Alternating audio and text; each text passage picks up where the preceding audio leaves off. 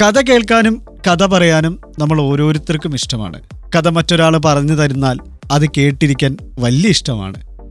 ഇപ്പോൾ കഥ പറയുന്ന രീതിയും കഥ കേൾക്കുന്ന രീതിയും മാറിയില്ലേ എന്നൊരു സംശയമാണ് ഇന്ന് ലുലു സ്മാർട്ട് ടോക്ക് മുന്നോട്ട് വെക്കുന്നത്. അത്തരത്തിൽ ചില കഥാവിശേഷങ്ങളിലേക്ക് നമ്മൾ കടക്കാനായിട്ട് പോവുകയാണ്. മാർച്ച് 20 എന്ന് പറയുന്നത് വേൾഡ് സ്റ്റോറി ടെല്ലിംഗ് ഡേ ആണ്. അപ്പോൾ ഈ ദിനത്തോടനുബന്ധിച്ചുകൊണ്ട് നമ്മൾ കുറച്ച് അഡ്വാൻസ് ആയിട്ട് പുതിയ കഥ പറയൽ രീതി എന്ന് പറയുന്നത് പോഡ്കാസ്റ്റുകളിലൂടെയാണ്. പോഡ്കാസ്റ്റുകളുടെ ലോകത്തേക്ക് ഇന്നത്തെ ലുലു സ്മാർട്ട് ടോക്ക് നിങ്ങളെ സ്വാഗതം ചെയ്യുകയാണ്. ഇന്ന് രണ്ട് അതിഥികളാണ് എത്തുന്നത്. പോഡ്കാസ്റ്റ് രംഗത്ത് മലയാളികളുടെ അഭിമാന താരങ്ങൾ അല്ലെങ്കിൽ ആദ്യ താരങ്ങൾ എന്നൊക്കെ നമുക്ക് വിളിക്കാൻ പറ്റുന്ന ദില്ലി ദാലി എന്ന പോഡ്കാസ്റ്റിലെ വി എസ് ഗോപാലകൃഷ്ണൻ സാറും അതോടൊപ്പം തന്നെ ധന്യമൊഴി എന്ന പോഡ്കാസ്റ്റിൽ നിന്നും ധന്യ കിരണുമാണ് നമ്മളുടെ കൂടെ ജോയിൻ ചെയ്യുന്നത്. അതിൽ നമ്മൾ ഏറ്റവും ആദ്യം സ്വാഗതം ചെയ്യുന്നത് എസ് ഗോപാലകൃഷ്ണൻ സാറിനെ തന്നെയാണ്. ലുലു സ്മാർട്ട് ടോക്ക് ചർച്ച ചെയ്യുന്നു കാലത്തിനൊപ്പം കഥ പറയുന്നവർ. സ്വാഗതം സാർ. സന്തോഷം നിങ്ങളോട് സംസാരിക്കാൻ അവസരം കിട്ടിയതിൽ. ദില്ലി ദാലി എന്ന പോഡ്കാസ്റ്റ് മലയാളത്തിലെ ഏറ്റവും മികച്ച പോഡ്കാസ്റ്റുകളിൽ ഒന്നാണ്. നമുക്ക് ഏറ്റവും പ്രിയപ്പെട്ട പോഡ്കാസ്റ്റുകളിൽ ഒന്നാണ്. സാറിന്റെ ശബ്ദമൊക്കെ അതിമനോഹരമായി നമ്മൾ ആസ്വദിക്കുന്നുണ്ട്. അപ്പോൾ എപ്പോഴായിരുന്നു സാർ ഈ ഒരു പോഡ്കാസ്റ്റ് മേഖലയിലേക്ക് കടക്കാം എന്നുള്ളൊരു തീരുമാനത്തിലേക്ക് വരുന്നത്? എത്ര സമയങ്ങൾക്ക് മുമ്പാണ്? 1996 മുതൽ ഡൽഹിയിൽ സ്ഥിരതാമസമായിട്ടുള്ളയാളാണ്. ഇടക്കാലത്ത് ഒരു റേഡിയോ ആയിട്ട് ബന്ധപ്പെട്ട് ദുബായിൽ ഒരു 4 കൊല്ലം ഉണ്ടായിരുന്നു. റേഡിയോ മാംഗോയിൽ, അല്ലെങ്കിൽ റേഡിയോ മാംഗോയിൽ. ഞങ്ങൾക്ക് മറ്റു മാധ്യമങ്ങളുടെ പേര് പറയാനൊന്നും ഒരു ബുദ്ധിമുട്ടില്ല കേട്ടോ. ഞങ്ങൾ എല്ലാ മാധ്യമങ്ങളുടെയും പേര് റേഡിയോയിൽ പറയും. ഞാൻ UAEയിൽ റേഡിയോ മാംഗോയുടെ ഹെഡായിരുന്നു. അപ്പോ അതല്ലാതെ മാറ്റി നിർത്തിക്കഴിഞ്ഞാൽ ഞാൻ ഡൽഹിയിലാണ് 1996 മുതൽ ഒരു ശബ്ദമാധ്യമത്തിന്റെ വില അറിയാവുന്ന ഒരാള് തുടങ്ങിയ ഒരു പോഡ്കാസ്റ്റാണ് ഇത്. അന്ന് ആ ഒരു പ്രത്യേക സമയത്ത് തുടങ്ങിയതാണ്. പിന്നെ അത് പതുക്കെ പതുക്കെ ആളുകൾ കേട്ട് കേട്ട് കേട്ട് മറ്റു വിഷയങ്ങളും കൈകാര്യം ചെയ്ത് അതങ്ങനെ അതൊരു എനിക്ക് തോന്നുന്നത് ഒരു 300-ൽ കൂടുതൽ എപ്പിസോഡുകൾ ഇപ്പൊ ഞാൻ ചെയ്തു കഴിഞ്ഞു. സാർ, ഇതിപ്പോ നമ്മൾ എല്ലാത്തിന്റെയും ആധാരം എന്ന് പറയുന്ന ഒരു ഓഡിയോ തന്നെയാണ് അല്ലേ? ശബ്ദമാണ് എല്ലാത്തിൻ്റെയും ആധാരം. സാറപ്പോൾ ഒരിക്കൽ സാറിൻ്റെ തന്നെ ഒരു ഇൻ്റർവ്യൂവിൽ സാറ് പറഞ്ഞിരുന്നു റേഡിയോയുടെ പരിഷ്കൃത രൂപമല്ല പോഡ്കാസ്റ്റ് എന്ന്. അതെന്തുകൊണ്ടാണ് സാർ അന്ന് അങ്ങനെ പറയാൻ കാരണം? അതിനെ ഒന്ന് വിശദീകരിക്കാമോ? റേഡിയോയുടെ പരിഷ്കൃത രൂപമല്ല പോഡ്കാസ്റ്റ് എന്ന് പറയാനുള്ളതിൻ്റെ ഒരു പ്രധാനപ്പെട്ട കാരണം നാം ശീലിച്ച റേഡിയോ എന്ന മാധ്യമത്തിന്റെ പരിഷ്കൃത രൂപമല്ല എന്നുള്ളതാണ്. കാരണം വലിയ ലോങ് ഫോർമാറ്റുകൾ സാധ്യമാണ് എന്നുള്ളതാണ്. ഇപ്പൊ നിങ്ങൾ FM റേഡിയോയിൽ വർക്ക് ചെയ്യുമ്പോൾ FM റേഡിയോയുടെ ഫോർമാറ്റ് തന്നെ ആയിക്കൊള്ളണമെന്നില്ല. പലപ്പോഴും അതിന്റെ സമാന്തരമായിട്ട് നിങ്ങളിപ്പോ പോഡ്കാസ്റ്റ് ചെയ്യുമ്പോൾ FM റേഡിയോയിലുള്ള സാധ്യതകളല്ല പോഡ്കാസ്റ്റിലുള്ളത്. പോഡ്കാസ്റ്റിൽ എനിക്കിപ്പോൾ ഒരു കഴിഞ്ഞ ദിവസം ഞാനൊരു ഇന്റർവ്യൂ റെക്കോർഡ് ചെയ്തു. അത് ഒരു മണിക്കൂറുണ്ട് ആ ഇന്റർവ്യൂ. ആ ഒരു മണിക്കൂറുള്ള ഇന്റർവ്യൂ പോഡ്കാസ്റ്റ് ചെയ്തു കഴിഞ്ഞാൽ അത് കേൾക്കാൻ സൗകര്യമുള്ള, കേൾക്കാൻ സാധ്യതയുള്ള ആളുകൾ ഇങ്ങോട്ടേക്ക് വന്ന് അത് കേൾക്കുകയാണ് ചെയ്യുന്നത്. പക്ഷെ റേഡിയോ എന്ന് പറയുന്നത് ഞാൻ എപ്പോഴും പറയാറുള്ളതാണ്, റേഡിയോ ഒരു ഉത്സവ പറമ്പാണ്. ഒരു ഉത്സവ പറമ്പിന്റെ ഒരു പ്രത്യേകത എന്താണെന്ന് വെച്ചാൽ ആളുകൾ വന്നു പോകുന്ന ഒരിടമാണ് ഉത്സവ പറമ്പ്. ഒരു ചില സമയങ്ങളിൽ ചില ആളുകൾ വളകൾ വാങ്ങിക്കാൻ വേണ്ടി അവിടെ വരും. ചില സമയത്ത് മറ്റു ചില ആളുകൾ കഥകളി കാണാൻ വേണ്ടി വരും. ചില സമയത്ത് അവർക്ക് ഇഷ്ടപ്പെട്ട ആനകളെ കാണാൻ വേണ്ടി വരും. പല പല ആളുകളും പല ഉദ്ദേശങ്ങൾക്ക് വേണ്ടി കയറി ഇറങ്ങിപ്പോകുന്ന ഒരു ഉത്സവ പറമ്പാണ് റേഡിയോ. റേഡിയോയിലേക്ക് ഒരു ഉദ്ദേശത്തിന് വേണ്ടി അല്ല ഒരു ശ്രോതാവ് അല്ലെങ്കിൽ ശ്രോതാക്കൾ കടന്നു വരുന്നത്. പക്ഷെ പോഡ്കാസ്റ്റ് എന്ന് പറയുന്നത് ഒരു പ്രത്യേക പോഡ്കാസ്റ്റ് കേൾക്കാൻ വേണ്ടി മാത്രം ഡെസിഗ്നേറ്റഡ് ആയിട്ടുള്ള ഒരു പ്രത്യേക സമയത്ത് പോഡ്കാസ്റ്റ് കേൾക്കാൻ വേണ്ടി വരുന്നു എന്നുള്ളതാണ്. ആ പോഡ്കാസ്റ്റ് ഇപ്പോൾ ഉദാഹരണത്തിന് നിങ്ങൾ ഞാനുമായി നൽകുന്ന ഈ അഭിമുഖം പോഡ്കാസ്റ്റിലാണെങ്കിൽ അത് എപ്പോഴും ആ സ്പേസിൽ കിടപ്പുണ്ട്. ഏത് സമയത്ത് വേണമെങ്കിലും അതിന്റെ ആർക്കൈവ്സ് ശാശ്വതമായ റേഡിയോ ആയി അതിന്റെ ആർക്കൈവ്സ് അവിടെ കിടക്കുന്നു എന്നുള്ളതാണ്. അടുത്ത ഇപ്പൊ നിങ്ങൾ എന്നോട് സംസാരിച്ചു കൊണ്ടിരിക്കുന്നത് ഖത്തറിലെ റേഡിയോസിനോ കേട്ടുകൊണ്ടിരിക്കുന്ന ആളുകൾ, ലോകത്തിൽ എവിടെയാണെങ്കിലും റേഡിയോസിനോ കേട്ടുകൊണ്ടിരിക്കുന്ന ആളുകൾ റേഡിയോയിലൂടെ ഇത് കേൾക്കുമ്പോൾ ഇന്ന് രാത്രിയിൽ ഒന്ന് കേൾക്കണമെന്ന് വിചാരിച്ചാൽ, നാളെ വൈകുന്നേരം ഒന്ന് കേൾക്കണമെന്ന് വെച്ചാൽ, ഇഷ്ടമുള്ള സമയത്ത് വന്ന് കേൾക്കണമെന്ന് വിചാരിച്ചാൽ അത് ഒരുപക്ഷെ സാധ്യമല്ലായിരിക്കും. പോഡ്കാസ്റ്റിന്റെ ഒന്ന്, പോഡ്കാസ്റ്റിന്റെ ആ ഒരു പ്രത്യേകത. രണ്ട്, പോഡ്കാസ്റ്റിൽ ലോങ് ഫോർമാറ്റ് എന്ന് പറയുന്നത് വളരെ ദൈർഘ്യമുള്ള അഭിമുഖങ്ങൾ, വളരെ ദൈർഘ്യമുള്ള സംഗീത പരിപാടികൾ, വളരെ ദൈർഘ്യമുള്ള പ്രസംഗങ്ങൾ, ടോക്കുകൾ, ആശയ സംവാദങ്ങൾ എല്ലാം പോഡ്കാസ്റ്റിൽ സാധ്യമാണ് എന്നുള്ളതാണ്. സർ, എപ്പോഴാണ് തീരുമാനിച്ചത് പോഡ്കാസ്റ്റ് തന്നെ മുന്നോട്ട് കൊണ്ടുപോകാം? ആദ്യം പറഞ്ഞ ചോദ്യത്തിന്റെ ബാക്കിയാണ് ചോദിക്കുന്നത്. എപ്പോഴാണ് ആ ഒരു ഡിസിഷനിലേക്ക് സർ എത്തിയിട്ടുണ്ടായിരുന്നത്?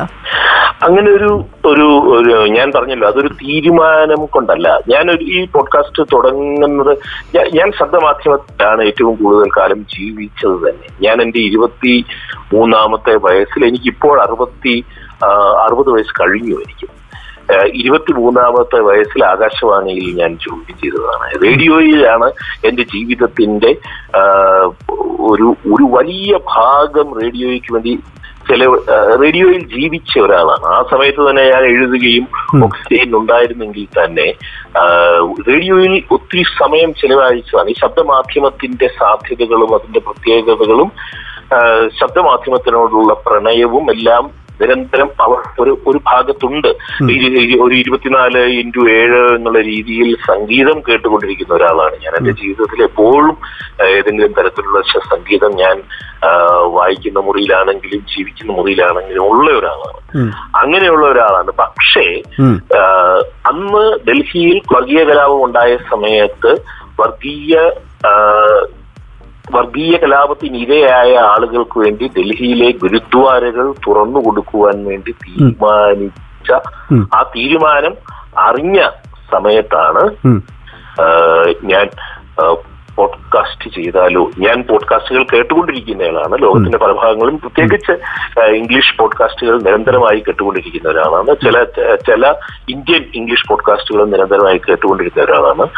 അപ്പോൾ ഞാൻ പെട്ടെന്നൊരു തീരുമാനം എടുക്കുകയായിരുന്നു. അതൊരു ആകസ്മികമായ ഒരു തീരുമാനമായിരുന്നു.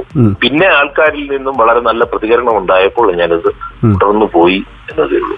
ഈ ആളുകളുടെ പ്രതികരണത്തെ കുറിച്ച് ചോദിച്ചപ്പോഴാണ് സാർ പറയുന്ന സമയത്താണ്, എങ്ങനെയാണ് ഇതിൻ്റെ ഒരു റീച്ച്, എത്രത്തോളം ആളുകളിലേക്ക് സാറിൻ്റെ പോഡ്കാസ്റ്റുകൾ എത്തുന്നു, എത്രത്തോളം ഫീഡ്ബാക്സ് വരുന്നു, ജനങ്ങളുടെ ഒരു ഇടപെടൽ എങ്ങനെയാണ്, ശ്രോതാക്കളുടെ? 2-3 കാര്യങ്ങൾ. ഒന്ന്, ഇതിൽ എന്നെ ഏറ്റവും കൂടുതൽ അത്ഭുതപ്പെടുത്തിയത് ഈ പോഡ്കാസ്റ്റിന്റെ റീച്ചിലുള്ള ലിസണേഴ്സിന്റെ പ്രായമാണ്. ഇതിന്റെ ലിസണേഴ്സിന്റെ ഞാൻ പോഡ്കാസ്റ്റ് ചെയ്യുന്ന പ്ലാറ്റ്ഫോമുകൾ എന്ന് പറയുന്നത് നിലവിലുള്ള പ്രധാനപ്പെട്ട എല്ലാ പോഡ്കാസ്റ്റ് പ്ലാറ്റ്ഫോമുകളിലും എന്റെ പോഡ്കാസ്റ്റ് അവൈലബിൾ ആണ്. ഉദാഹരണത്തിന് Spotify, Anchor, Google podcast, Apple podcast തുടങ്ങിയ പ്രധാനപ്പെട്ട എല്ലാ പോഡ്കാസ്റ്റ് പ്ലാറ്റ്ഫോമുകളിലും ഇതുണ്ട്. അതുകൂടാതെ പോഡ്കാസ്റ്റ് ഞാൻ യൂട്യൂബിലും അപ്ലോഡ് ചെയ്യുന്നുണ്ട്.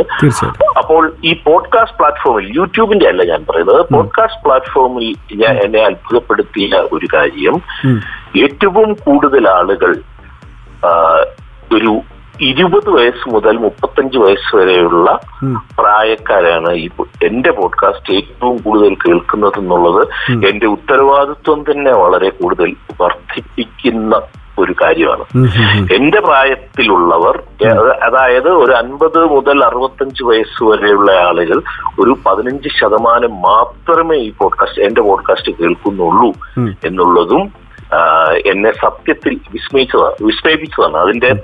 അതുകൊണ്ട് നമുക്ക് കാണേണ്ട കാര്യം, പോഡ്കാസ്റ്റുകൾ ചെറുപ്പക്കാർ കേൾക്കുന്നു എന്നുള്ളതും ശബ്ദമാധ്യമം ചെറുപ്പക്കാർ ലോകമാകമാനം ഏറ്റെടുത്തിരിക്കുന്നു എന്നുള്ളതുമാണ്. ശബ്ദമാധ്യമത്തിൽ പ്രവർത്തിക്കുന്ന നിങ്ങളോട് രണ്ടുപേരോടും എനിക്ക് വളരെ സ്നേഹപൂർവ്വം പറയാനുള്ള ഒരു കാര്യം, ശബ്ദമാധ്യമം ഭാവിയുടെ മാധ്യമമാണെന്നും അതിന്റെ സാധ്യതകൾ മനസ്സിലാക്കി കൂടുതൽ ശക്തമായ ഇടപെടലുകളും പരീക്ഷണങ്ങളും നടത്താനുള്ള ധൈര്യം നിങ്ങൾ കാണിക്കണമെന്നും എന്നുള്ളതാണ് ഒന്ന്. രണ്ടാമത് പറയാനുള്ളത്, ഇത് എനിക്ക് കൃത്യമായി ഈ പോഡ്കാസ്റ്റിന്റെ ലിസണർഷിപ്പ് പല പ്ലാറ്റ്ഫോമുകളിൽ നിന്നും പോകുന്നത് കൊണ്ട് കൺസോളിഡേറ്റ് ചെയ്ത് അതിന്റെ ഒരു കൃത്യമായ എത്ര പേർ കേൾക്കുന്നുണ്ട്. എനിക്ക് സ്പോട്ടിഫൈ എല്ലാ കൊല്ലവും തരുന്ന ഈ അവസാനം കഴിഞ്ഞ ഡിസംബറിൽ തന്നത് വെച്ചിട്ട് ഇതിന്റെ റീച്ച് എന്ന് പറയുന്നത് ഒരു 100,000 മുകളിലാണ്. 100,000 ഡൗൺലോഡ് ആണോ സാർ? അത് ആളുകള് കയറി ഇറങ്ങി കേട്ടുപോയതാണോ? അല്ല, അതായത് ഡൗൺലോഡ്, അതായത് ടോട്ടൽ പ്ലേ ബാക്ക് എന്ന് പറയുന്നത് വളരെ വലിയ നമ്പറാണ്. അത് 100,000 അല്ല. ഒരു ഓരോ എപ്പിസോഡ് വെച്ച് കേൾക്കുന്നതാണെങ്കിൽ സ്പോട്ടിഫൈ മാത്രം കേൾക്കുന്നതാണെങ്കിൽ ചില എപ്പിസോഡുകളിൽ 25,000 വരെ കേൾക്കും. ചില എപ്പിസോഡുകൾ ചിലപ്പോൾ 500 ഓർ 600 ആയിരിക്കും. പക്ഷെ ഇതൊരു ഓസിലേറ്റ് ചെയ്യും. ഒരു ആവറേജ് ഒരു 1,000 ടു ഒരു 25,000 30,000 എല്ലാ എപ്പിസോഡുകളും കേൾക്കുന്നുണ്ട്. സാർ, ഇപ്പോൾ പോഡ്കാസ്റ്റ് വഴി വലിയ താരങ്ങളൊക്കെ സൃഷ്ടിക്കപ്പെടുന്നു എന്ന് തന്നെയാണ് സാറിൻ്റെ അന്നത്തെ ആർട്ടിക്കിളിൽ സാറ് പറയുന്നത്. അത്തരത്തിൽ സാറിന് ഏറ്റവും കൂടുതൽ ഇഷ്ടമുള്ള ഒരു പോഡ്കാസ്റ്റർ ആരാണ്? അല്ലെങ്കിൽ കേൾക്കേണ്ട പോഡ്കാസ്റ്റുകളായിട്ട് സാറ് സജസ്റ്റ് ചെയ്യുന്നത് ആരെയൊക്കെ ആയിരിക്കാം? വലിയ ലിസ്റ്റാണ്, അത് നോക്കി എനിക്ക് പറയേണ്ടി വരും. ഇപ്പോൾ I will be doing an injustice if I miss ഞാൻ വേണമെങ്കിൽ ഒരു ലിസ്റ്റായിട്ട് അയച്ചു തരികയോ വാട്സപ്പിൽ വല്ല അയച്ചു തരികയോ ഇരിക്കും. ഇപ്പൊ ഇന്ത്യയിലേക്ക് അമിത് വർമ്മയുടെ ഒക്കെ podcast is very very interesting. അത് പക്ഷെ ആഴ്ചയിൽ ഒരു ചെയ്യുള്ളൂ. സാർ, എപ്പോഴായിരിക്കും മലയാളികൾക്ക് പോഡ്കാസ്റ്റ് ജനകീയമായിട്ട് മാറുക? എത്ര ദൂരം ഉണ്ട് അതിലേക്ക്? ഇത് അങ്ങനെ ജനകീയമാകും എന്നുള്ള ഒരു തോന്നൽ എനിക്കില്ല. തൽക്കാലം ഒരു ടൈം ഫ്രെയിം എനിക്ക് തരാൻ പറ്റില്ല. കാരണം മലയാളി വേറൊരു തരത്തിലുള്ള ഒരു മാധ്യമ ഉത്സവ അന്തരീക്ഷത്തിൽ ജീവിക്കുന്ന ഒരു ജനതയാണ്. അവർ പ്രധാനമായും സോഷ്യൽ മീഡിയയും പ്രധാനമായും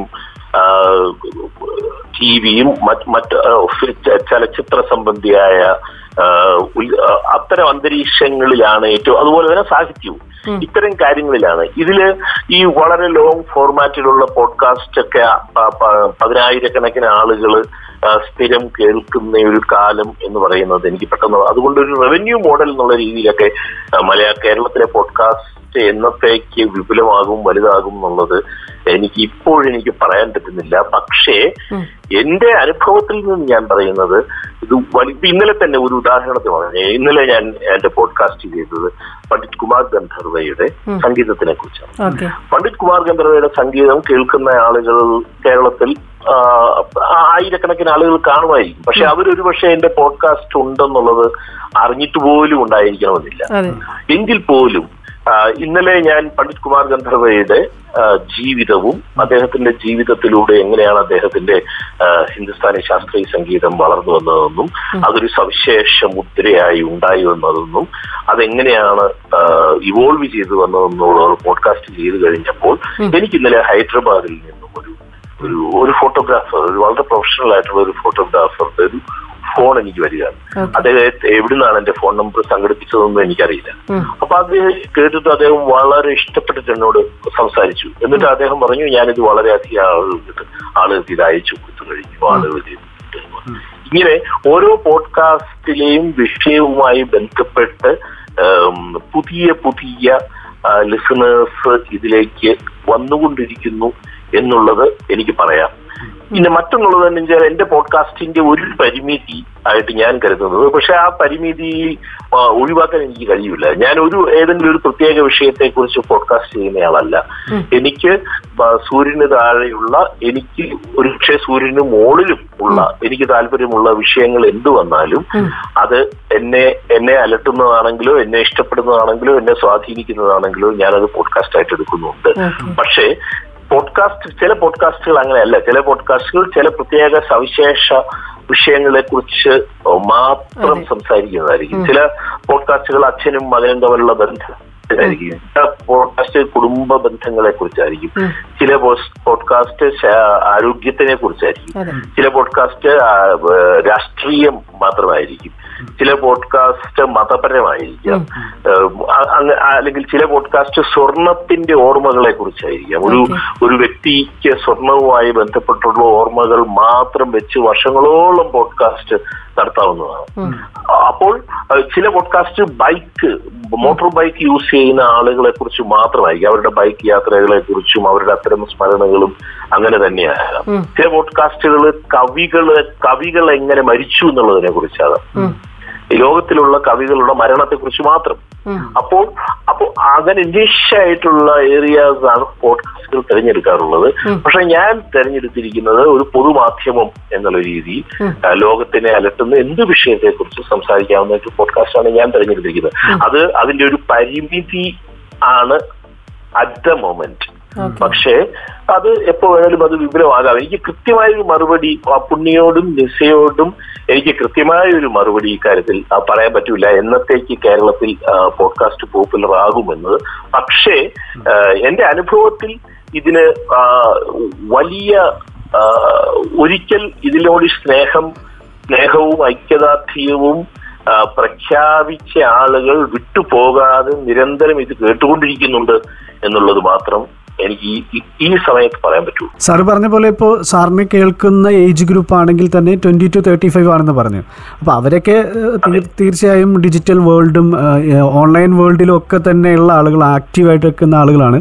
അപ്പോൾ എന്തായാലും ഒരു ഭാവിയുണ്ട് ഇതിന്, കാരണം ഈ ഏജ് ഗ്രൂപ്പാണ് ഏറ്റവും കൂടുതൽ ആളുകൾ കേൾക്കുന്നുണ്ടെങ്കിൽ ഇതിനൊരു ഭാവിയുണ്ടെന്നുള്ളത്. മറ്റൊന്നുള്ളത് വെച്ച് കഴിഞ്ഞാൽ ഈ കേൾക്കുന്ന ആളുകളുടെ അവർ ജീവിതത്തിൽ എന്ത് ചെയ്തുകൊണ്ടിരിക്കുമ്പോഴാണ് ഇത് കേൾക്കുന്നത് എന്നുള്ളതും ഞാൻ എപ്പോഴും ശ്രദ്ധിക്കും. ഒന്ന്, ഇപ്പൊ എന്റെ ഒരു ഫ്രണ്ട് ഇത് കേൾക്കുന്നത്, എന്റെ പോഡ്കാസ്റ്റ് കേൾക്കുന്നത് രാവിലെ അടുക്കളയിൽ കയറുമ്പോൾ മാത്രമാണ്.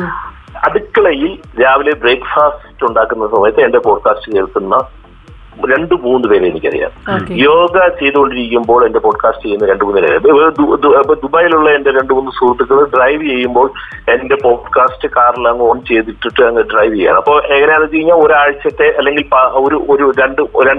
ഒരു മാസത്തെ എന്റെ പോഡ്കാസ്റ്റുകളെല്ലാം കൂടെ കണ്ടിന്യൂസ് ആയിട്ട് ദുബായിൽ നിന്ന് അബുദാബി വരെ ഡ്രൈവ് ചെയ്യുന്ന സമയത്ത് കേൾക്കുന്ന ചില സുഹൃത്തുക്കളെ എനിക്കറിയാം. അവരിപ്പോ ഒരു മാസത്തിൽ ഒരിക്കലും എല്ലാം കൂടെ ഒരുമിച്ച് അങ്ങ് കേൾക്കുന്നു, ഒരൊറ്റ ഡ്രൈവിൽ അങ്ങ് കേൾക്കും. അങ്ങനെ കേൾക്കുന്ന ആളുകളുണ്ട്. രാവിലെ പാർക്കിൽ നടക്കാൻ പോകുന്ന സമയത്ത് എന്റെ പോഡ്കാസ്റ്റ് കേൾക്കുന്ന കുറെ അധികം ആളുകളെ എനിക്കറിയാം, രാവിലെ മാത്രം കേൾക്കുന്നത്. ചില ആളുകൾ ഉച്ചയ്ക്ക്, എനിക്ക് ഇന്ത്യയിലെ ഒരു പ്രധാനപ്പെട്ട കാർട്ടൂണിസ്റ്റിനെ അറിയാം, അദ്ദേഹം ഊണ് കഴിഞ്ഞ് ഉച്ച കഴിഞ്ഞ് ഒരു 3 മണി മുതലാണ് എന്റെ പോഡ്കാസ്റ്റ് കേൾക്കുന്നത്. അപ്പൊ അങ്ങനെ ഓരോ ആളുകളും അത് നേരത്തെ ഇപ്പൊ റേഡിയോ സുനോ കേൾക്കുന്നത് അങ്ങനെയല്ലല്ലോ. റേഡിയോ സുനോയിൽ എന്റെ ഇന്റർവ്യൂ എയർ ചെയ്യുന്നത് കേൾക്കണമെങ്കിൽ ഈ സമയത്ത് ഒരു വെള്ളിയാഴ്ച, ഇന്ന് ഇപ്പൊ ഈ വൈകുന്നേരം ഈ ദിവസം റേഡിയോ ട്യൂൺ ചെയ്യണം. പക്ഷെ എന്റെ പോഡ്കാസ്റ്റിന്റെ കേൾവിക്കാർ അവരവർക്ക് ഇഷ്ടപ്പെട്ട സമയത്ത് ഈ ഇതിലേക്ക് വരികയും അവർ കേട്ടിട്ട് പോവുകയാണ് ചെയ്യുന്നത്. അതിൽ നേരത്തെ ഇപ്പൊ പുണ്ണി എന്നോട് ചോദിച്ചതുപോലെ തന്നെ, ഞാൻ ആദ്യം പറഞ്ഞതുപോലെ തന്നെ, ഒരു പ്രത്യേക ചെറുപ്പക്കാരാണ് ഇതിൽ ഏറ്റവും കൂടുതൽ കേൾക്കുന്നത് എന്നുള്ളതാണ്. പക്ഷെ മറ്റൊരു കാര്യം എനിക്ക് പറയാനുള്ളത്, യൂട്യൂബിലെ കേൾവിയും പോഡ്കാസ്റ്റിലെ കേൾവിയും, പോഡ്കാസ്റ്റ് പ്ലാറ്റ്ഫോമിലെ കേൾവിയും തമ്മിലുള്ള ഒരു വലിയ വ്യത്യാസം, പോഡ്കാസ്റ്റ് പ്ലാറ്റ്ഫോമിൽ ഇപ്പോൾ ഞാൻ 25 minute ഉള്ള എന്റെ ഒരു പോഡ്കാസ്റ്റ്, ഇന്നലെ പണ്ഡിറ്റ് കുമാർ ഗന്ധർവയെ കുറിച്ചുള്ള പോഡ്കാസ്റ്റ് 25 minute ആയിരുന്നു. അതിനു മുമ്പ് കഴിഞ്ഞ ദിവസം ഞാൻ ഇന്ത്യൻ എക്സ്പ്രസിലെ മുതിർന്ന ജേർണലിസ്റ്റ് ആയിട്ടുള്ള അമൃതലാലുമായിട്ട് ഒരു ചർച്ച ഉണ്ടായിരുന്നു. അതൊരു 40 minute ഉണ്ടായിരുന്നു. ഇത് പോഡ്കാസ്റ്റ് പ്ലാറ്റ്ഫോമിൽ ഒരാള് ഇത് കേൾക്കുന്നത് ആ തുടക്കം മുതൽ അവസാനം വരെ കേട്ടു. പക്ഷേ അതേ ഇന്റർവ്യൂ യൂട്യൂബിൽ ചെയ്താൽ മുഴുവൻ സമയവും കേൾക്കുന്നവരുടെ ശതമാനം എന്ന് പറയുന്ന 50% താഴെയായിരിക്കും. യൂട്യൂബ് ലിസണേഴ്സിന്റെ ഒരു പ്രശ്നമല്ല, നമ്മുടെ പ്രശ്നമാണത്. നമ്മളത് ചലഞ്ച് ഏറ്റെടുക്കേണ്ടതാണ്. യൂട്യൂബില് സജഷൻസ് കൂടുതലായതുകൊണ്ടും യൂട്യൂബിലെ ഡിസ്ട്രാക്ഷൻ വളരെ കൂടുതലാണ്. കേട്ടുകൊണ്ടിരിക്കുന്ന സമയത്ത് റൈറ്റ് സൈഡിൽ നിങ്ങൾക്ക് വേറെ ഇഷ്ടപ്പെട്ട ഒരു കാര്യം വരുമ്പോൾ അതിലേക്ക് പോകാനുള്ള സാധ്യത കൂടുതലായതുകൊണ്ട് യൂട്യൂബിൽ നിങ്ങൾ പോഡ്കാസ്റ്റ് അപ്ലോഡ് ചെയ്യുമ്പോൾ വളരെ ഇൻട്രസ്റ്റിംഗ് ആയിട്ട് ഇത് ചെയ്യുന്നില്ലെങ്കിൽ നിങ്ങൾക്ക് ഒരു കേൾവിക്കാരനെ നഷ്ടപ്പെടാനുള്ള സാധ്യതയുണ്ട്. ഒരു 40% കഴിയുമ്പോൾ ചില പോഡ്കാസ്റ്റുകൾ ഒരു 70% കേൾക്കുമായിരിക്കും, ചില പോഡ്കാസ്റ്റുകൾ ഒരു 15% കേൾക്കുമായിരിക്കും. ആളുകൾ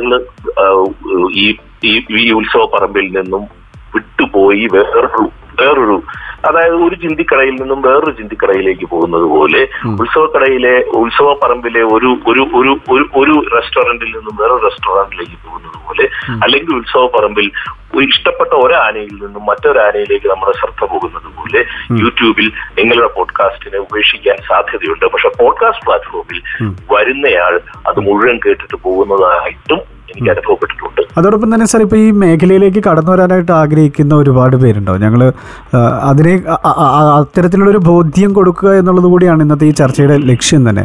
അപ്പോൾ പുതുതായിട്ട് വരാൻ ആഗ്രഹിക്കുന്ന ആളുകൾക്ക് ടെക്നിക്കലി എന്തൊക്കെയാണ് സാറിന് പറഞ്ഞു കൊടുക്കാൻ പറ്റുന്നത്, എങ്ങനെ കണ്ടന്റ് പ്രിപ്പയർ ചെയ്യണം, അതേക്കുറിച്ച് കൂടി ഒന്ന് സംസാരിക്കാമോ? പിന്നെ രണ്ട് കാര്യങ്ങൾ എനിക്ക് പറയാനുള്ളൂ. ഒന്ന്, നിങ്ങൾക്ക് പറയാൻ ഒരു കാര്യം ഉണ്ടായിരിക്കണം എന്നുള്ളതാണ് ഏറ്റവും പ്രധാനം.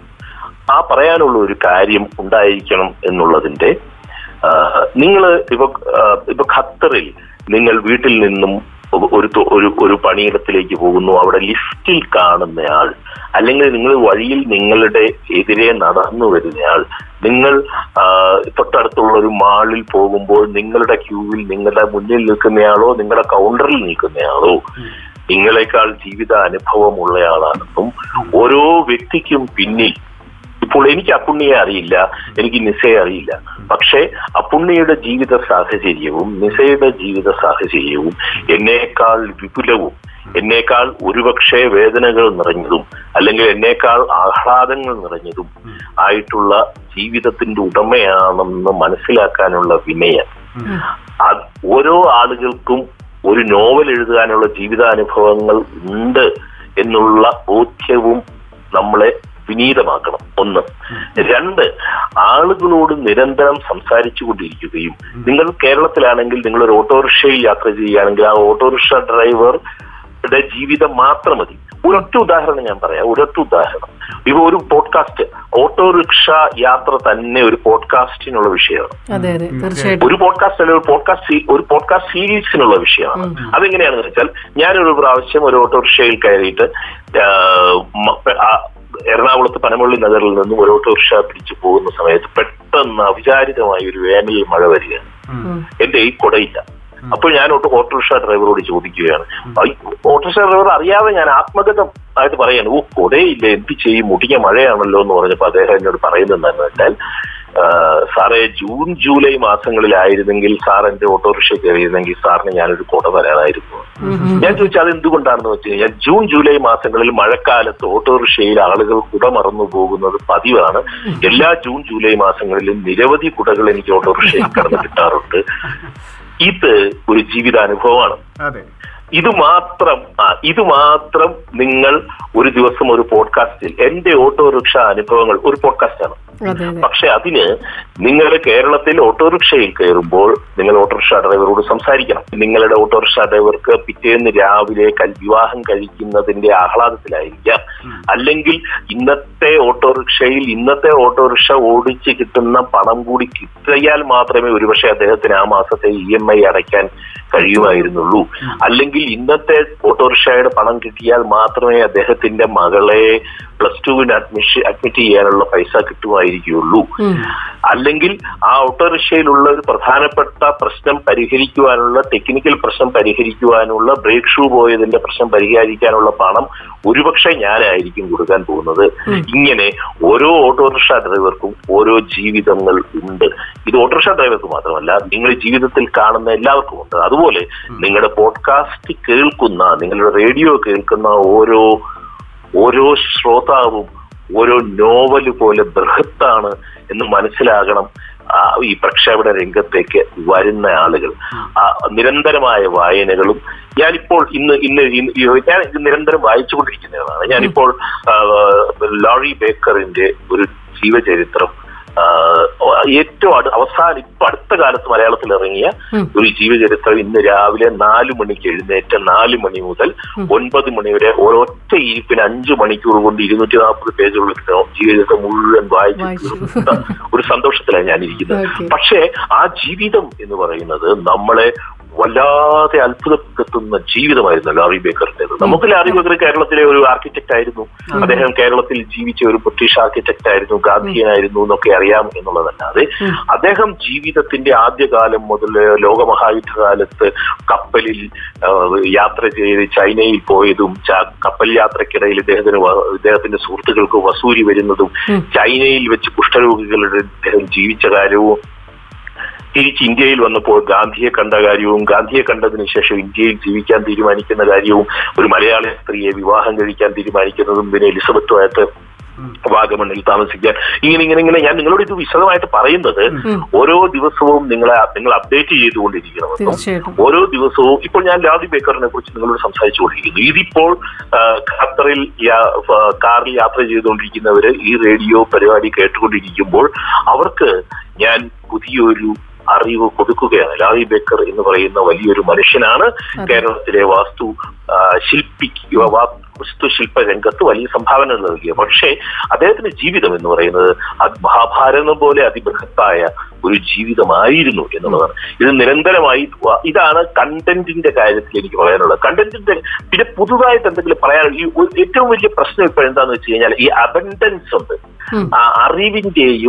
അറിവിന്റെയും വിവരത്തിന്റെയും മഹാപ്രളയത്തിൽ വ്യത്യസ്തമായ എന്തെങ്കിലും നിങ്ങൾക്ക് പറയാനുണ്ടോ എന്നുള്ളത്. ഈ പോഡ്കാസ്റ്റ് രംഗത്തേക്ക് വരാൻ താല്പര്യമുള്ള ആളുകൾ ഏത് വിഷയത്തെക്കുറിച്ച് സംസാരിക്കുന്നു എന്നുള്ളത് ആ വിഷയത്തിൽ അപ്ഡേറ്റഡ് ആയിരിക്കണം. പിന്നെ മാധ്യമ രംഗത്ത് പ്രവർത്തിക്കുന്ന, പോഡ്കാസ്റ്റ് രംഗത്തോ റേഡിയോ രംഗത്തോ പ്രവർത്തിക്കുന്ന ആളുകളോട് എനിക്ക് ഒരു ഒറ്റ കാര്യങ്ങളൊരു കണ്ടന്റുമായിട്ട് ബന്ധപ്പെട്ട പറയാൻ കീ ഫാക്ടർ കീ എന്ന് പറയുന്നത് key for Trivandrum English alphabet T factor എന്ന് പറഞ്ഞൊരു കാര്യമുണ്ട്. ടി എന്ന് നമ്മൾ എഴുതുന്നത് ഒരു ചെറിയ വരി കുറുകെ എഴുതിയിട്ട് ഒരു വലിയ വര അതിന്റെ നടുവിൽ കൂടെ വെർട്ടിക്കലായിട്ട് താഴേക്ക് എഴുതുമ്പോഴാണ് അത് ടി എന്നുള്ള അക്ഷരം ഉണ്ടാകുന്നത്. പൊതുവെ ലോകത്തെക്കുറിച്ചുള്ള ഒരു ഏകദേശ ധാരണ നിങ്ങൾക്ക് വേണം, പക്ഷെ ഏതെങ്കിലും ഒരു വിഷയത്തിൽ നിങ്ങൾക്ക് നല്ല ധാരണ വേണം.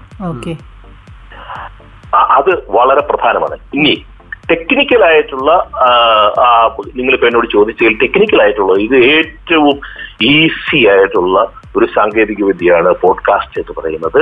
ഓരോ പഠനമുറിയും അല്ലെങ്കിൽ നിങ്ങളുടെ മൊബൈൽ ഫോൺ തന്നെ നിങ്ങൾക്കൊരു റേഡിയോ സ്റ്റേഷനാക്കി മാറ്റാം എന്നുള്ളതാണ് പോഡ്കാസ്റ്റിന്റെ ഏറ്റവും വലിയ സാധ്യത. വളരെ വളരെ ലളിതമായ ഒരു പോഡ്കാസ്റ്റ് പ്ലാറ്റ്ഫോമാണ്. പക്ഷെ ഞാൻ ചെയ്യുന്നത് കുറച്ചുകൂടി പ്രൊഫഷണൽ ആയിട്ടുള്ള രീതിയിലാണ്. എനിക്ക് അതിൻ്റെതായിട്ടുള്ള സിസ്റ്റം ഉണ്ട്. ഞാൻ ശബ്ദമാധ്യമത്തിൽ പ്രവർത്തിക്കുന്നതായതുകൊണ്ടും ഒരു 40% എന്റെ പോഡ്കാസ്റ്റുകൾ സംഗീതവുമായി ബന്ധപ്പെട്ടതായതുകൊണ്ടും അതിന്റെ ക്വാളിറ്റിയിലുള്ള എഡിറ്റിങ്ങും അതിന്റെ ശബ്ദ മാധ്യമം യൂസ് ചെയ്യേണ്ട രീതി ൊക്കെ ഞാൻ കുറച്ചുകൂടെ ശ്രദ്ധിക്കുന്നത് കൊണ്ട് എനിക്ക് അതിൻ്റെ അകത്ത് കുറച്ചുകൂടി പണം കൂടുതൽ ഇൻവെസ്റ്റ് ചെയ്യേണ്ടി വരും. കാരണം ഏറ്റവും നല്ല ക്വാളിറ്റി മൈക്രോഫോണും ക്വാളിറ്റി സൗണ്ട് കാർഡും ക്വാളിറ്റി സിസ്റ്റവും സോഫ്റ്റ്വെയറും പിന്നെ ശബ്ദം എഡിറ്റ് ചെയ്യാനുള്ള ഒരു എക്സ്പീരിയൻസും ആ ഒരു പാട്ട് കയറി ഇറങ്ങി പോകേണ്ടത് എങ്ങനെയാണെന്നും ബാക്ക്ഗ്രൗണ്ടിൽ എത്ര പെർസെൻറ്റേജ് മ്യൂസിക് കൊടുക്കണമെന്നും നോയിസ് എങ്ങനെ ഫിൽറ്റർ ചെയ്യണമെന്നുള്ളതും ടെലിഫോൺ എടുക്കുമ്പോൾ നോയിസ് ഫിൽറ്ററിങ് എങ്ങനെയാണ് എടുക്കുന്നതെന്നുള്ളതും നിങ്ങളുടെ ആംബിയൻസിലുള്ള നോയിസ് നിങ്ങൾക്ക് എങ്ങനെ ഫിൽറ്റർ ചെയ്യാമെന്നുള്ളതും ഇത്തരം കാര്യങ്ങൾ ചെയ്തിട്ട് നിങ്ങൾക്ക് പോഡ്കാസ്റ്റ് ചെയ്യാം. അത് പ്രൊഫഷണൽ പോഡ്കാസ്റ്റിയാണ്.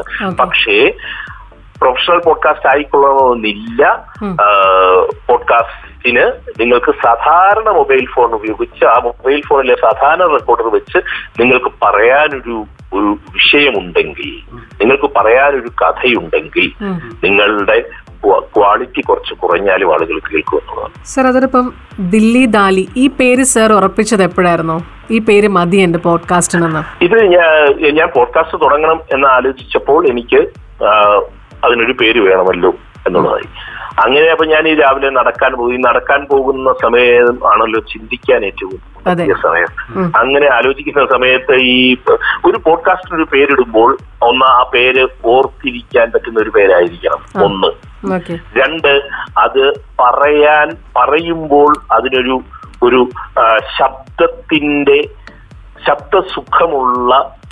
ശബ്ദസുഖമുള്ള അക്ഷരങ്ങളായിരിക്കണം ഒരു മാധ്യമത്തിന്റെ പറയുന്ന മാധ്യമത്തിന്റെ ശ്രവ്യ മാധ്യമത്തിന്റെ പേര് പറയാൻ എളുപ്പമുള്ളതും പറയാൻ ഇമ്പമുള്ളതും കേൾക്കാൻ ഇമ്പമുള്ളതുമായ എന്തെങ്കിലും ഒരു സംഗീതം, ഏതെങ്കിലും ഒരു സ്വരത്തിന്റെ ആവർത്തനം ഒക്കെ ഉണ്ടാകുന്നത് നല്ലതായിരിക്കും. അതുകൊണ്ടാണ് ദില്ലി ദാലിക്കകത്ത് ദായും ദായും ലായും ലായും മാത്രമേ ഉള്ളൂ. രണ്ടക്ഷരങ്ങളേ ഉള്ളൂ. ദില്ലി ദാലി അത് ഒരുമിച്ച് വരുന്നത് കൊണ്ട് അത് പറയാനും അതിൻ്റെ അകത്ത് ഒരു ഋഥവും എല്ലാം ഉണ്ട്, താളമുണ്ട്. ഇനി രണ്ടാമത്, ദില്ലി എന്ന് പറയുന്നത് ഈ മഹാനഗരമാണ്, ഇതിന്റെ തലസ്ഥാനമാണ്. ഞാൻ ഇന്ത്യയെ കുറിച്ചും ഇന്ത്യയിലെ ജീവിതത്തിനെ കുറിച്ചും ഇന്ത്യയിൽ ജീവിക്കുന്ന മലയാളികളെ കുറിച്ചുമാണ് ഏറ്റവും കൂടുതൽ സംസാരിക്കുന്നത്. അല്ലെങ്കിൽ ലോകത്തിൽ എവിടെ ജീവിക്കുന്ന മലയാളികളും മനസ്സിലാകുന്ന ഒരു നഗരമാണ് അവരുടെ രാജ്യത്തിന്റെ തലസ്ഥാനം എന്നുള്ളതാണ് ദില്ലി. ദില്ലി ദാലിയും കൂടെ വരുന്നത് എങ്ങനെയാണെന്ന് വെച്ചാൽ, അത് വരാനുള്ള കാരണം നാം ജീവിക്കുന്ന കാലത്തിന്റെ ഒരു പ്രത്യേകത എന്ന് പറയുന്നത് സത്യം ഏതാണ്, മിഥ്യ ഏതാണ്, ഏതാണ് വസ്തുത, ഏതാണ് അവസ്തുത, ഏതാണ് സത്യം, ഏതാണ് മിഥ്യ, ഏതാണ് ഫാക്ട്, ഏതാണ് നുണ എന്ന് മനസ്സിലാക്കാൻ പറ്റാത്ത രീതിയിലുള്ള സങ്കീർണമായ ഒരു ജീവിത സാഹചര്യത്തിൽ ജീവിക്കുമ്പോൾ അതിന് ഒരു സർറിയലിസ്റ്റിക് ആയിട്ടുള്ള ഒരു ഒരു ഒരു ഒരു അന്തരീക്ഷമുണ്ട്. അപ്പോൾ അതിപ്രശസ്തനായ സർറിയലിസ്റ്റ് പെയിന്റർ ആയിട്ടുള്ള സാൽവദോർ ദാലിയെ കുറിച്ച് നിങ്ങൾക്ക് രണ്ടുപേർക്കും അറിയാം എന്ന് എനിക്ക് ഉറപ്പാണ്. സാൽവദോർ ദാലി വലിയ ചിത്രകാരനായിരുന്നു. അദ്ദേഹത്തിന്റെ ചിത്രകല സർറിയലിസ്റ്റ് ചിത്രകല എന്നാണ് അറിയപ്പെടുന്നത്. അദ്ദേഹത്തിന്റെ പേരിന്റെ രണ്ടാമത്തെ ഭാഗമായ ദാലി, ദില്ലിയുടെ കൂടെ ചേർത്ത് ഞാൻ ഉണ്ടാക്കിയതാണ് ദില്ലി ദാലി എന്നുള്ള പേര്. ഈ പേരിൽ തന്നെ മലയാളത്തിലെ പ്രമുഖനായ കവി സച്ചിദാനന്ദന്റെ ഒരു കവിതയുണ്ട്, ദില്ലി ദാലി എന്ന് പറഞ്ഞ അദ്ദേഹത്തിന്റെ ഒരു കവിതയും കൂടി ഉണ്ട് എന്നുള്ളത് ഞാൻ ഈ സമയത്ത് നിങ്ങളെ ഓർമ്മിപ്പിക്കാം. അതോടൊപ്പം തന്നെ സാർ, ഈ നമ്മുടെ റേഡിയോയും പോഡ്കാസ്റ്റ് എന്ന് പറയുന്നതും രണ്ടും ഈ പ്രണയവും സൗഹൃദവും പോലെയുള്ള ഒരു നേർത്ത വരയാണെന്ന് പറയാൻ പറ്റുമോ? അതെ, രണ്ടും ശ്രവ്യ മാധ്യമങ്ങളാണല്ലോ, കേൾക്കാനുള്ളതാണല്ലോ. ഇനി റേഡിയോയുടെ രീതികൾ, ഇവർ എഫ് എം റേഡിയോയിൽ എങ്ങനെയാണ്? എഫ് എം റേഡിയോ, നമ്മൾ രണ്ടുപേരും എഫ് എം റേഡിയോയിൽ, ഞാൻ എഫ് എം റേഡിയോയിൽ വർഷങ്ങളോളം പ്രവർത്തിച്ച ആളാണ്, നിങ്ങൾ ഇപ്പോഴും പ്രവർത്തിച്ചുകൊണ്ടിരിക്കുന്ന ആളാണ്. എഫ് എം റേഡിയോയിൽ നിങ്ങൾക്ക് സംസാരിക്കാനുള്ള സമയത്തിന് ഒരു പരിധി വെച്ചിട്ടുണ്ട്.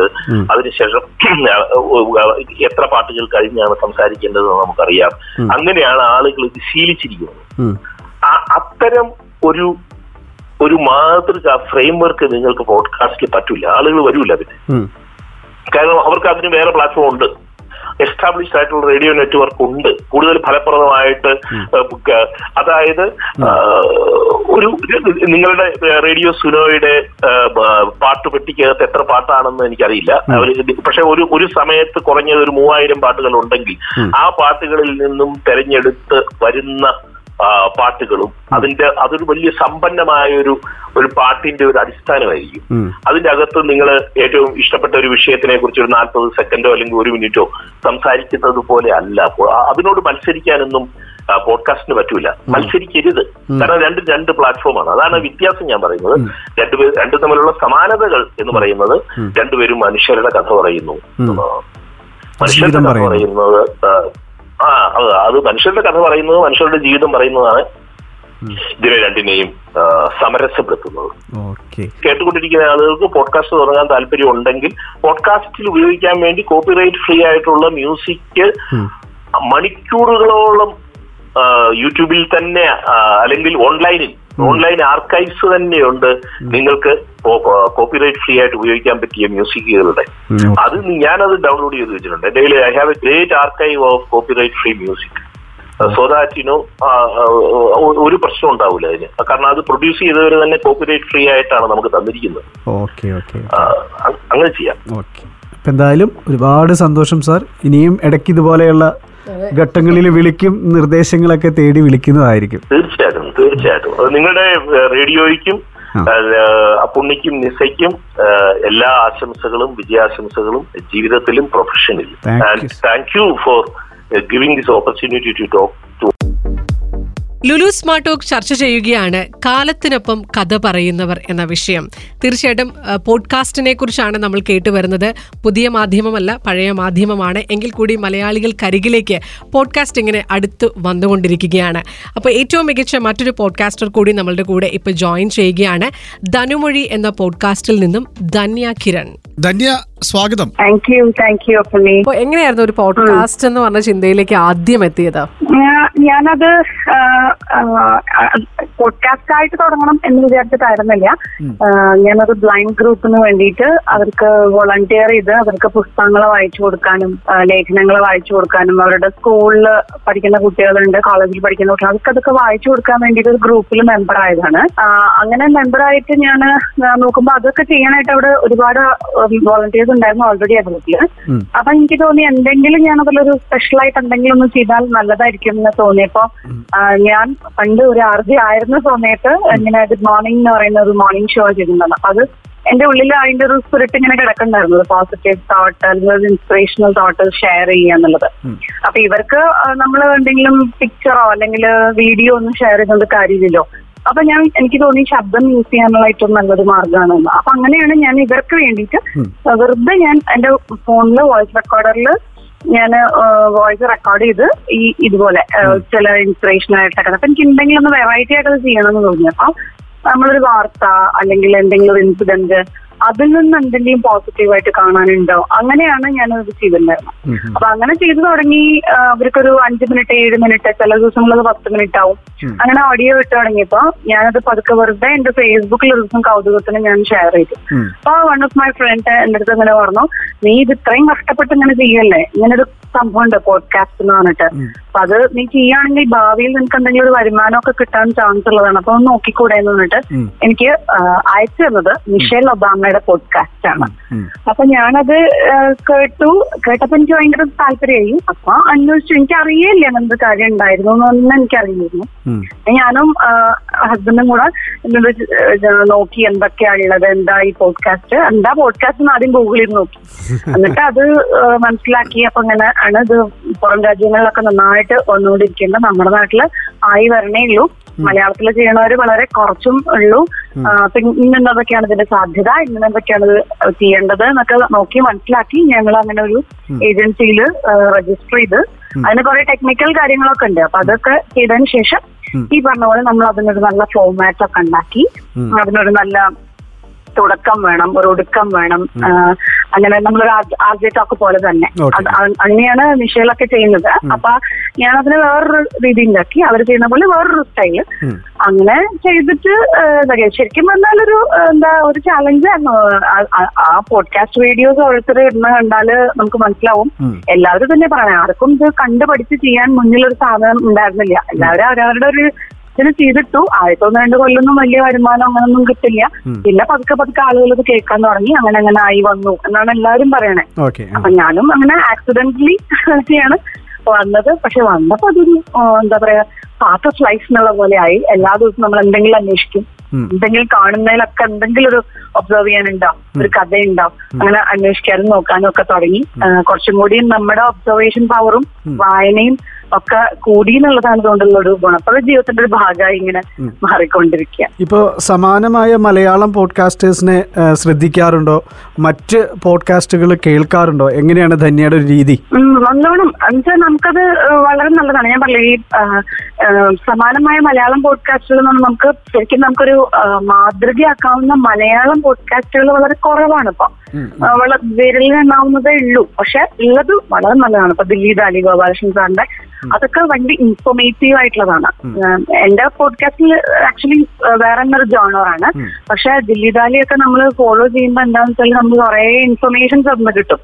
ആ കിട്ടുന്ന ഒരു ഇൻഫർമേഷൻ നമുക്ക് വേണമെങ്കിൽ നെക്സ്റ്റ് ഡേക്ക് ഒരു പോഡ്കാസ്റ്റ് ഉണ്ടാക്കാം. അപ്പൊ ദില്ലി ദാലിയിൽ ഒരിക്കൽ അദ്ദേഹം ഈ സ്പോർട്സിന്റെ ഒരു ഫുട്ബോളിന്റെ ആ സമയം നടക്കുന്ന സമയത്ത് ഫുട്ബോളിനെ കുറിച്ചൊരു ടൂർണമെന്റിനെ കുറിച്ചിട്ടുള്ള ഒരു പോഡ്കാസ്റ്റ് ചെയ്തിട്ടുണ്ടായിരുന്നു.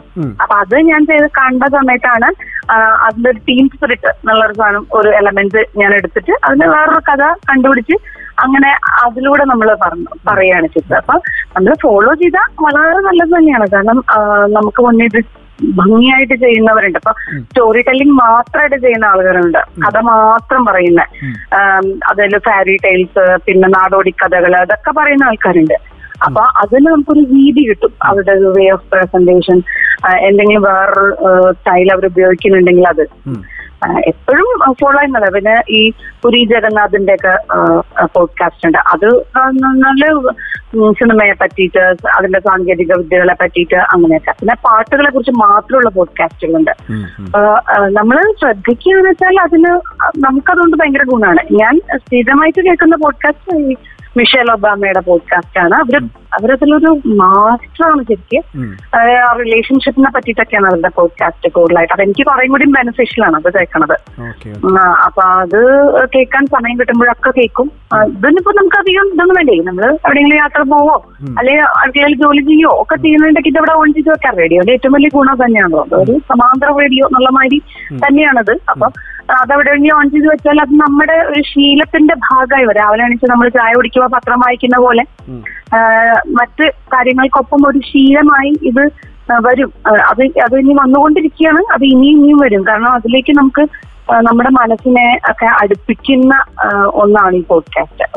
പറയുന്ന കാര്യങ്ങൾ കേൾക്കാനും നമുക്കൊന്ന് നോക്കിയാലോ ചെയ്ത് നോക്കിയാലോ എന്നൊക്കെയുള്ള തോന്നൽ ഉണ്ടാവാനും ഓക്കെ. അപ്പൊ അങ്ങനെ സക്സസ്ഫുൾ ആയിട്ടുള്ള ആളുകളുടെ പോഡ്കാസ്റ്റുകൾ ഫോളോ ചെയ്യാറുണ്ട് ഉറപ്പായിട്ടും. ഇപ്പൊ കേൾക്കുന്ന പലരും വിചാരിക്കുന്നുണ്ടാവും എന്താണ് പോഡ്കാസ്റ്റ് എന്ന്. അതിനെ ഒന്ന് നമുക്ക് കേൾക്കുന്നവർക്കായിട്ടൊന്ന് പറഞ്ഞ് മനസ്സിലാക്കി തരുമോ? ലിറ്ററലി പറഞ്ഞാൽ ഈ ആർ ജെ ടോക്ക് പോലെ തന്നെയാണ്. പക്ഷെ ആർ ജെ ടോക്ക് നമ്മൾ അതിന്റെ ഇടയിൽ കുറെ പാട്ടുകളും അങ്ങനെ കട്ടുമൊക്കെ വന്നു. പോഡ്കാസ്റ്റ് എന്ന് പറയുന്നത് നമ്മൾ പേഴ്സണലി നമ്മളിപ്പോ ഒരു യൂട്യൂബ് വീഡിയോ ഒരു വിഷയത്തെ സംബന്ധിച്ചുകൊണ്ട് ഒരു യൂട്യൂബ് വീഡിയോ ചെയ്യണ മാതിരി തന്നെ അതിന്റെ റേഡിയോ വേർഷൻ അതിന്റെ സൗണ്ട് വേർഷൻ ആണ്. അപ്പൊ ഞാൻ ചെയ്യണ പോഡ്കാസ്റ്റിനെ പറ്റിയാണ് എനിക്ക് കൂടുതൽ നന്നായിട്ട് പറയാൻ പറ്റുക. അപ്പൊ ഇൻസ്പിറേഷണൽ പോഡ്കാസ്റ്റ് എന്ന് പറഞ്ഞിട്ടാണ് അല്ലെങ്കിൽ നൊസ്റ്റാൾജിക് പോഡ്കാസ്റ്റ് എന്ന് പറഞ്ഞിട്ടാണ് ഞാൻ ചെയ്യുന്നത്. അപ്പൊ എന്റെ തോന്നുന്നു ഒരു ദിവസം ഒരു വിഷയം എടുക്കുന്നു. അപ്പൊ ഫോർ എക്സാമ്പിൾ നമ്മള് എന്തെങ്കിലും ഒരു കാര്യത്തിനോട് നമ്മുടെ മനസ്സിങ്ങനെ പറ്റിച്ചേർന്ന് പിടിച്ചു നിന്നാൽ വേറെ ഒന്നിലേക്ക് അല്ലെങ്കിൽ വേറെ അപ്പുറത്ത് നമുക്ക് ഒരു 9 വാതിൽ തുറന്നിട്ടുണ്ട് എന്നുള്ളത് നമ്മൾ കാണാതെ പോകും. അപ്പൊ ഒന്നിനോടും നമ്മുടെ മനസ്സിങ്ങനെ വല്ലാണ്ട് പിടിച്ചു നിൽക്കരുത് എന്നുള്ളൊരു ടോപ്പിക്കാണ് ഞാൻ പറയാൻ ഉദ്ദേശിക്കണമെങ്കിൽ ആ ടോപ്പിക്കിനെ നമുക്ക് പോഡ്കാസ്റ്റ് ചെയ്യുകയാണെങ്കിൽ നമുക്കതിനെ ഒന്നുകിൽ നമുക്ക് ഡയറക്റ്റ് ആയിട്ട് ഇന്ന് ഞാൻ പറയാൻ പോണ കാര്യം ഇതാണ് എന്ന് പറഞ്ഞാൽ ഡയറക്റ്റ് ആയിട്ട് നമുക്ക് അപ്ലൈ ചെയ്യാം. അതല്ലായിട്ട് നമുക്ക് എന്തെങ്കിലും ഒരു വാർത്ത അല്ലെങ്കിൽ എന്തെങ്കിലും ഒരു വിഷയം അല്ലെങ്കിൽ എന്തെങ്കിലും ഒരു ഇൻസിഡന്റ് നമ്മുടെ ലൈഫുമായി ബന്ധപ്പെട്ട ഇൻസിഡന്റ് അല്ലെങ്കിൽ നമ്മൾ കണ്ടിട്ടുള്ളത് ആ ഇൻസിഡന്റ് ആദ്യം പറയുക. അത് പറഞ്ഞതിന് ശേഷം നമ്മൾ അതിൽ നിന്ന് എന്താണോ ഡിറൈവ് ചെയ്യുക നമ്മൾ അതിന് എന്താണോ പറഞ്ഞ് മനസ്സിലാക്കാൻ ശ്രമിക്കുന്നത് അതിനെ കുറിച്ച് നമ്മൾ പറയുക. അതായത് എന്താണോ നമ്മളിപ്പോ ഒരു യൂട്യൂബിൽ ഒരു വീഡിയോ ആയിട്ട് കാണുന്നത് അതിന്റെ ഓഡിയോ ഫോർമാറ്റ് ശബ്ദം മാത്രമേ ഉണ്ടാവുള്ളൂ. നമ്മൾ അതിലൊരു ചെറിയ ബാക്ക്ഗ്രൗണ്ട് മ്യൂസിക് കൊടുക്കാം. മറ്റുള്ളവരുടെ ആരുടെയും സംഭാഷണം ഇപ്പൊ ദില്ലി ദാലിയിൽ അദ്ദേഹം ഇന്റർവ്യൂസ് ആയിട്ടും ചെയ്യും. വേറെയുള്ള ആൾക്കാരുടെ ബൈറ്റുകളും സംസാരങ്ങളൊക്കെ അതിൽ ഉൾപ്പെടുത്തും. അങ്ങനെ ചെയ്യാം. അതല്ലാത്ത ത്രൂ ഔട്ട് നമ്മുടെ സംഭാഷണം പക്ഷെ രസകരമായിരിക്കണം. ആർക്കും ഒരുപ്പോ യൂട്യൂബ് വീഡിയോ ആണെങ്കിലും നമ്മൾ വല്ലാണ്ട് ലാഗ് ചെയ്ത് പോയി അല്ലെങ്കിൽ ഇങ്ങനെ ജാർ ചെയ്യുന്ന അല്ലെങ്കിൽ പിക്സലുള്ള വിഷയത്തെ നമ്മൾ മാറ്റില്ലേ. അതേമാതിരി ഇതിലും നമ്മൾ ഓഡിയോ ക്ലാരിറ്റി ഇല്ല അല്ലെങ്കിൽ മറ്റെന്തെങ്കിലും അനാവശ്യ നോയിസുകൾ കയറി വരിക അങ്ങനെയൊക്കെയാണെങ്കിൽ ഇതിലും നമ്മൾ മാറ്റും. പക്ഷെ അങ്ങനെയൊന്നും വരാതെ നമ്മൾ ഇതിനെ ഏറ്റവും എന്താ പറയാ ഏറ്റവും നല്ലൊരു ഓഡിയോ ഫോർമാറ്റ് ആക്കിയിട്ട് ഏറ്റവും നല്ല ക്ലാരിറ്റിയിൽ ചെയ്തു കൊടുക്കുമ്പോഴാണ് ആളുകൾക്കും അത് കേൾക്കാനൊരു ഇഷ്ടമുണ്ടാവുക, ആളുകൾക്കും അത് ശ്രദ്ധിക്കാനുള്ള ഒരു ഇഷ്ടം ഉണ്ടാവുക. ശരിക്കും ചുരുക്കി ഒറ്റ വാക്കിൽ പറഞ്ഞ അത്രയേ ഉള്ളൂ. നമുക്ക് നമ്മൾ എന്ത് തരം ടോപ്പിക്കാണോ പറയാൻ ഉദ്ദേശിക്കുന്നത് ആ ടോപ്പിക്കിനെ നല്ലൊരു ഫോർമാറ്റിലാക്കിയിട്ട് അതായത് അതിനൊരു കഥ ഉണ്ടാവാം, അതിനൊരു ഇൻസിഡന്റ് ഉണ്ടാവാം, അതിനൊരു പ്രോവർബ് ഉപയോഗിക്കാം, അങ്ങനെ അതിനൊരു നല്ല ഇൻസിഡന്റ് ആക്കിയിട്ട് മാറ്റിയിട്ട് നമ്മൾ അതിനെ പ്രസന്റ് ചെയ്യുന്നതിനെയാണ് ഈ എന്താ പറയാ പോഡ്കാസ്റ്റ് എന്ന് പറയുന്നത്. ഓക്കെ, ഇപ്പോൾ ഈ പോഡ്കാസ്റ്റുകൾക്ക് തന്നെയായിട്ട് ധാരാളം പ്ലാറ്റ്ഫോമുകളുണ്ട്. അപ്പോൾ ധനു ഏതൊക്കെ പ്ലാറ്റ്ഫോമുകളിലാണ് സജീവമായിട്ടുള്ളത്, എങ്ങനെയാണ് അതിന്റെ കാര്യങ്ങൾ? യൂട്യൂബ് എന്ന് പറയുന്നത് ഒരു എന്താ പറയാ ഒരു പബ്ലിക് പ്ലാറ്റ്ഫോം, അതിൽ വേറെ രജിസ്റ്റർ ചെയ്യേണ്ട കാര്യമില്ല. പക്ഷെ പോഡ്കാസ്റ്റ് എന്ന് പറയുന്നത് ഇപ്പൊ ഞാൻ ചെയ്തിരിക്കുന്നത് ഒരു ഇന്റർനാഷണൽ ഏജൻസിയിലാണ്. ബസ്പ്രൗട്ട് എന്ന് പറയുന്ന ഒരു ഇന്റർനാഷണൽ ഏജൻസിയിലാണ് ഞാൻ രജിസ്റ്റർ ചെയ്തിരിക്കുന്നത്. ഇന്ത്യയിൽ കുറേ കൂടി അത് നമ്മൾ നോക്കണം കേട്ടോ. നമ്മുടെ സ്ഥലത്ത് ഏതൊക്കെ പിന്നെ മീഡിയം വഴിയാണ് ഏറ്റവും നന്നായിട്ട് ഒരു ഏജൻസി സപ്ലൈ ചെയ്യണത് നമ്മുടെ പ്രോഗ്രാം, ആ ഏജൻസിനെ വേണം നമ്മൾ സമീപിക്കാൻ. അപ്പൊ ഞാൻ ബസ്പ്രൗട്ട് എടുക്കും. ബസ്പ്രൗട്ട് ഒരു ഇന്റർനാഷണൽ ഏജൻസിയാണ്, വേൾഡ് വൈഡ് എല്ലാ സ്ഥലത്തും. ഇപ്പൊ ഏറ്റവും എനിക്ക് ഭയങ്കര സന്തോഷം തോന്നിയ കാര്യം അവര് നമ്മുടെ അപ്ഡേറ്റ് തരും. നമ്മൾ എവിടെയൊക്കെ ആളുകൾ നമ്മളെ കേൾക്കുന്നുണ്ട്, അപ്പൊ ഏതൊക്കെ രാജ്യത്തെ ആളുകൾ നമ്മളെ കേൾക്കുന്നുണ്ട്. അപ്പൊ ഞാൻ കഴിഞ്ഞ ദിവസം അതിന്റെ അപ്ഡേറ്റ് വെറുതെ അങ്ങനെ എടുത്ത് നോക്കിയപ്പോ സ്പെയിനില് അല്ലെങ്കിൽ മറ്റുള്ള ഏതൊക്കെ വിദേശ രാജ്യങ്ങളിൽ നമ്മളെ കേൾക്കുന്നുണ്ട്, അവിടെ എത്ര ആൾക്കാർ കേൾക്കുന്നുണ്ട്, അങ്ങനെയൊക്കെ അവരെ നമുക്ക് ഡീറ്റെയിൽസ് വരും. അപ്പൊ നമ്മൾ എപ്പോഴും ഒരു ഏജൻസിയിൽ രജിസ്റ്റർ ചെയ്യുമ്പോൾ ശ്രദ്ധിക്കേണ്ട കാര്യം എന്താ വെച്ചാൽ നമുക്ക് ബെനിഫിഷ്യൽ ആയിട്ടുള്ള ഏജൻസീസിൽ വേണം നമ്മൾ രജിസ്റ്റർ ചെയ്യാനായിട്ട്. നമ്മൾ ഏത് സ്ഥലത്താണ് ഉള്ളത്, നമ്മളിപ്പോ കേരളത്തിലാണുള്ളത്, കേരളത്തിൽ ഇരുന്നുകൊണ്ട് പോഡ്കാസ്റ്റ് ചെയ്യാൻ വെച്ചാൽ കേരളത്തിൽ അവൈലബിൾ ആവുന്ന മീഡിയം ഉണ്ടല്ലോ, അപ്പൊ സ്പോട്ടിഫൈ അല്ലെങ്കിൽ ഗൂഗിൾ പോഡ്കാസ്റ്റ്, പോഡ്ചേസർ, ഡീസർ, അങ്ങനെ കുറെ പ്ലാറ്റ്ഫോമുകളുണ്ട്. ഇതിലേക്കൊക്കെ അവർ സപ്ലൈ ചെയ്യുന്നുണ്ടോ നമ്മുടെ പ്രോഗ്രാം എന്നുള്ളത് നമ്മൾ നോക്കണം. ആങ്കർ എന്ന് പറയുന്ന ഒരു പ്ലാറ്റ്ഫോം ഉണ്ട്, ബസ്പ്രൗട്ട് ഉണ്ട്. അപ്പൊ അവരൊക്കെ എത്ര പ്ലാറ്റ്ഫോമുകളിലേക്ക് നമ്മൾ കൊടുക്കണം. അപ്പൊ ഏറ്റവും കൂടുതൽ പ്ലാറ്റ്ഫോമുകളിലേക്ക് കൊടുക്കുന്ന, നമുക്ക് രജിസ്ട്രേഷൻ ചാർജ് ഏറ്റവും കുറവുള്ള അങ്ങനെയുള്ള ഏജൻസികളെ, ഏറ്റവും വിശ്വസനീയമായിട്ടുള്ള ഏജൻസികളെ വേണം നമ്മൾ തിരഞ്ഞെടുക്കാം. ഞാൻ രജിസ്റ്റർ ചെയ്തിരിക്കുന്നത് ബസ്പ്രൗട്ടിലാണ്. അതുപോലെ തന്നെ ഇപ്പോ ഒരുപാട് പേര് ഈ നമ്മളെ കേട്ടുകൊണ്ടിരിക്കുന്ന ഒരുപാട് ആളുകൾ ഇപ്പോ ഇതിലേക്ക് വരാൻ താല്പര്യം, കാരണം ഇതൊരു ഫ്രീലാൻസ് വർക്ക് പോലെയാണ് അല്ലേ. നമുക്ക് സ്വന്തമായിട്ട് ഒരു ഫോണിൽ റെക്കോർഡ് ചെയ്ത് അത് പോഡ്കാസ്റ്റ് ആയിട്ട് അപ്ലോഡ് ചെയ്യാം. അപ്പൊ ഇതൊരു ഫ്രീലാൻസ് വർക്കായിട്ട് കാണുന്ന ആളുകൾക്ക് എത്ര കാലം കഴിയുമ്പോഴേക്കും ഇതൊരു ഒരു വരുമാന മാർഗമായിട്ട് മാറുമെന്നാണ് ധന്യയുടെ ഒരു വിലയിരുത്തൽ? അത് ഒരു വളരെ ഇമ്പോർട്ടന്റ് ആയിട്ടുള്ളൊരു ചോദ്യമാണ്. അത് നമ്മുടെ ഈ രജിസ്റ്റർ ചെയ്യുന്ന ഏജൻസിയുമായി ബന്ധപ്പെട്ടിരിക്കും. കാരണം അവർ കൃത്യമായിട്ട് നമുക്ക് ഗൈഡ് ലൈൻസ് തരും. ആദ്യത്തെ ഒരു പ്രോഗ്രസ് ചാർട്ട് അവർ തരും, എങ്ങനെ നമ്മുടെ ഗ്രോത്ത് പോകുന്നുണ്ട്. അത് നമ്മൾ വിലയിരുത്തിക്കൊണ്ടേയിരിക്കണം.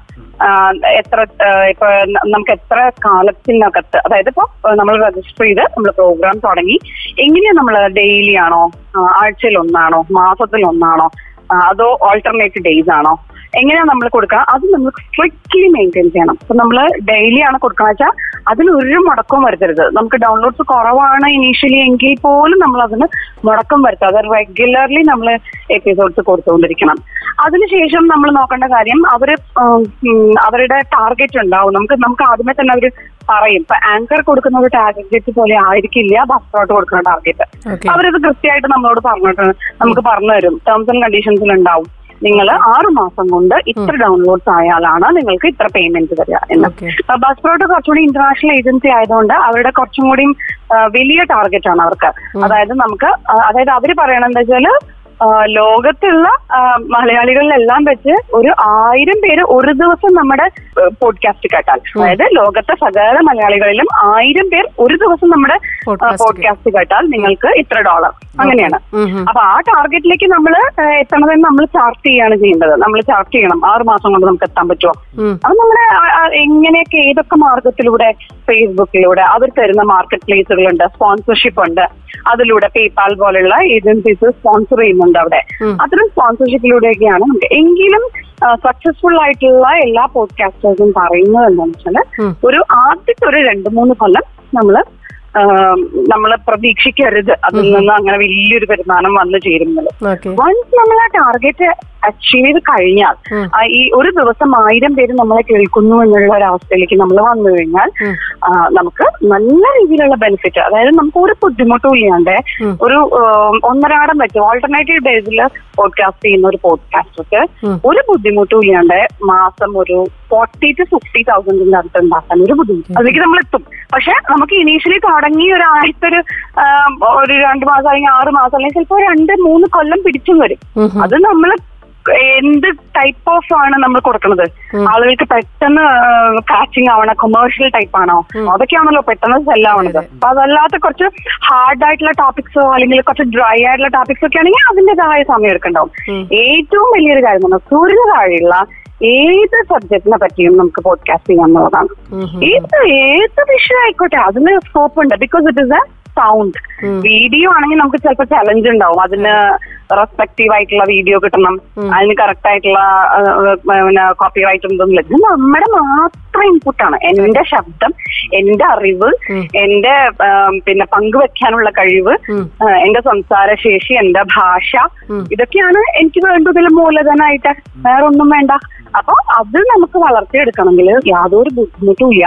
ഏതൊരാൾക്കും വീട്ടിലിരുന്നു കൊണ്ട് ഉള്ള സമയം, ചെറിയൊരു റൂം, ഇപ്പൊ ഞാൻ പറയാം, ഞാൻ എന്താ ചിരിക്കുന്നത്, എന്റെ വീടിന്റെ ബാൽക്കണി ചെറുതായിട്ടൊന്ന് സെറ്റ് ചെയ്ത് സൗണ്ട് പ്രൂഫ് ആക്കിയിട്ട് ഞാൻ അവിടെ ഇരുന്നിട്ടാണ്. ഒരു മൈക്ക്, ഒരു ബ്ലോവർ മാത്രമാണ് നമ്മുടെ ആവശ്യമുള്ളൂ. ആ മൈക്ക് നമ്മുടെ ഫോണിലെ കുട്ടികൾ നമുക്ക് സുഖമായിട്ട് എടുക്കാവുന്നതേ ഉള്ളൂ, നമുക്ക് ഓഡിയോ എടുക്കാവുന്നതേ ഉള്ളൂ. അപ്പോ ഇതൊരു ഫുൾ ടൈം ആയിട്ട് ജോലിയായിട്ട് തന്നെ നമുക്ക് കൊണ്ടുപോകാൻ പറ്റും. പക്ഷെ വൺസ് നമ്മൾ ആ ടാർഗറ്റ് എത്തണ വരെ നമ്മളൊന്ന് ചവിട്ടിപ്പിടിച്ച് നിൽക്കണം എന്ന് മാത്രം. ഈ പോഡ്കാസ്റ്ററെല്ലാം തന്നെ നമ്മൾ അങ്ങനെയാണ് ഏജൻസിയിലാണ് രജിസ്റ്റർ ചെയ്യേണ്ടത്.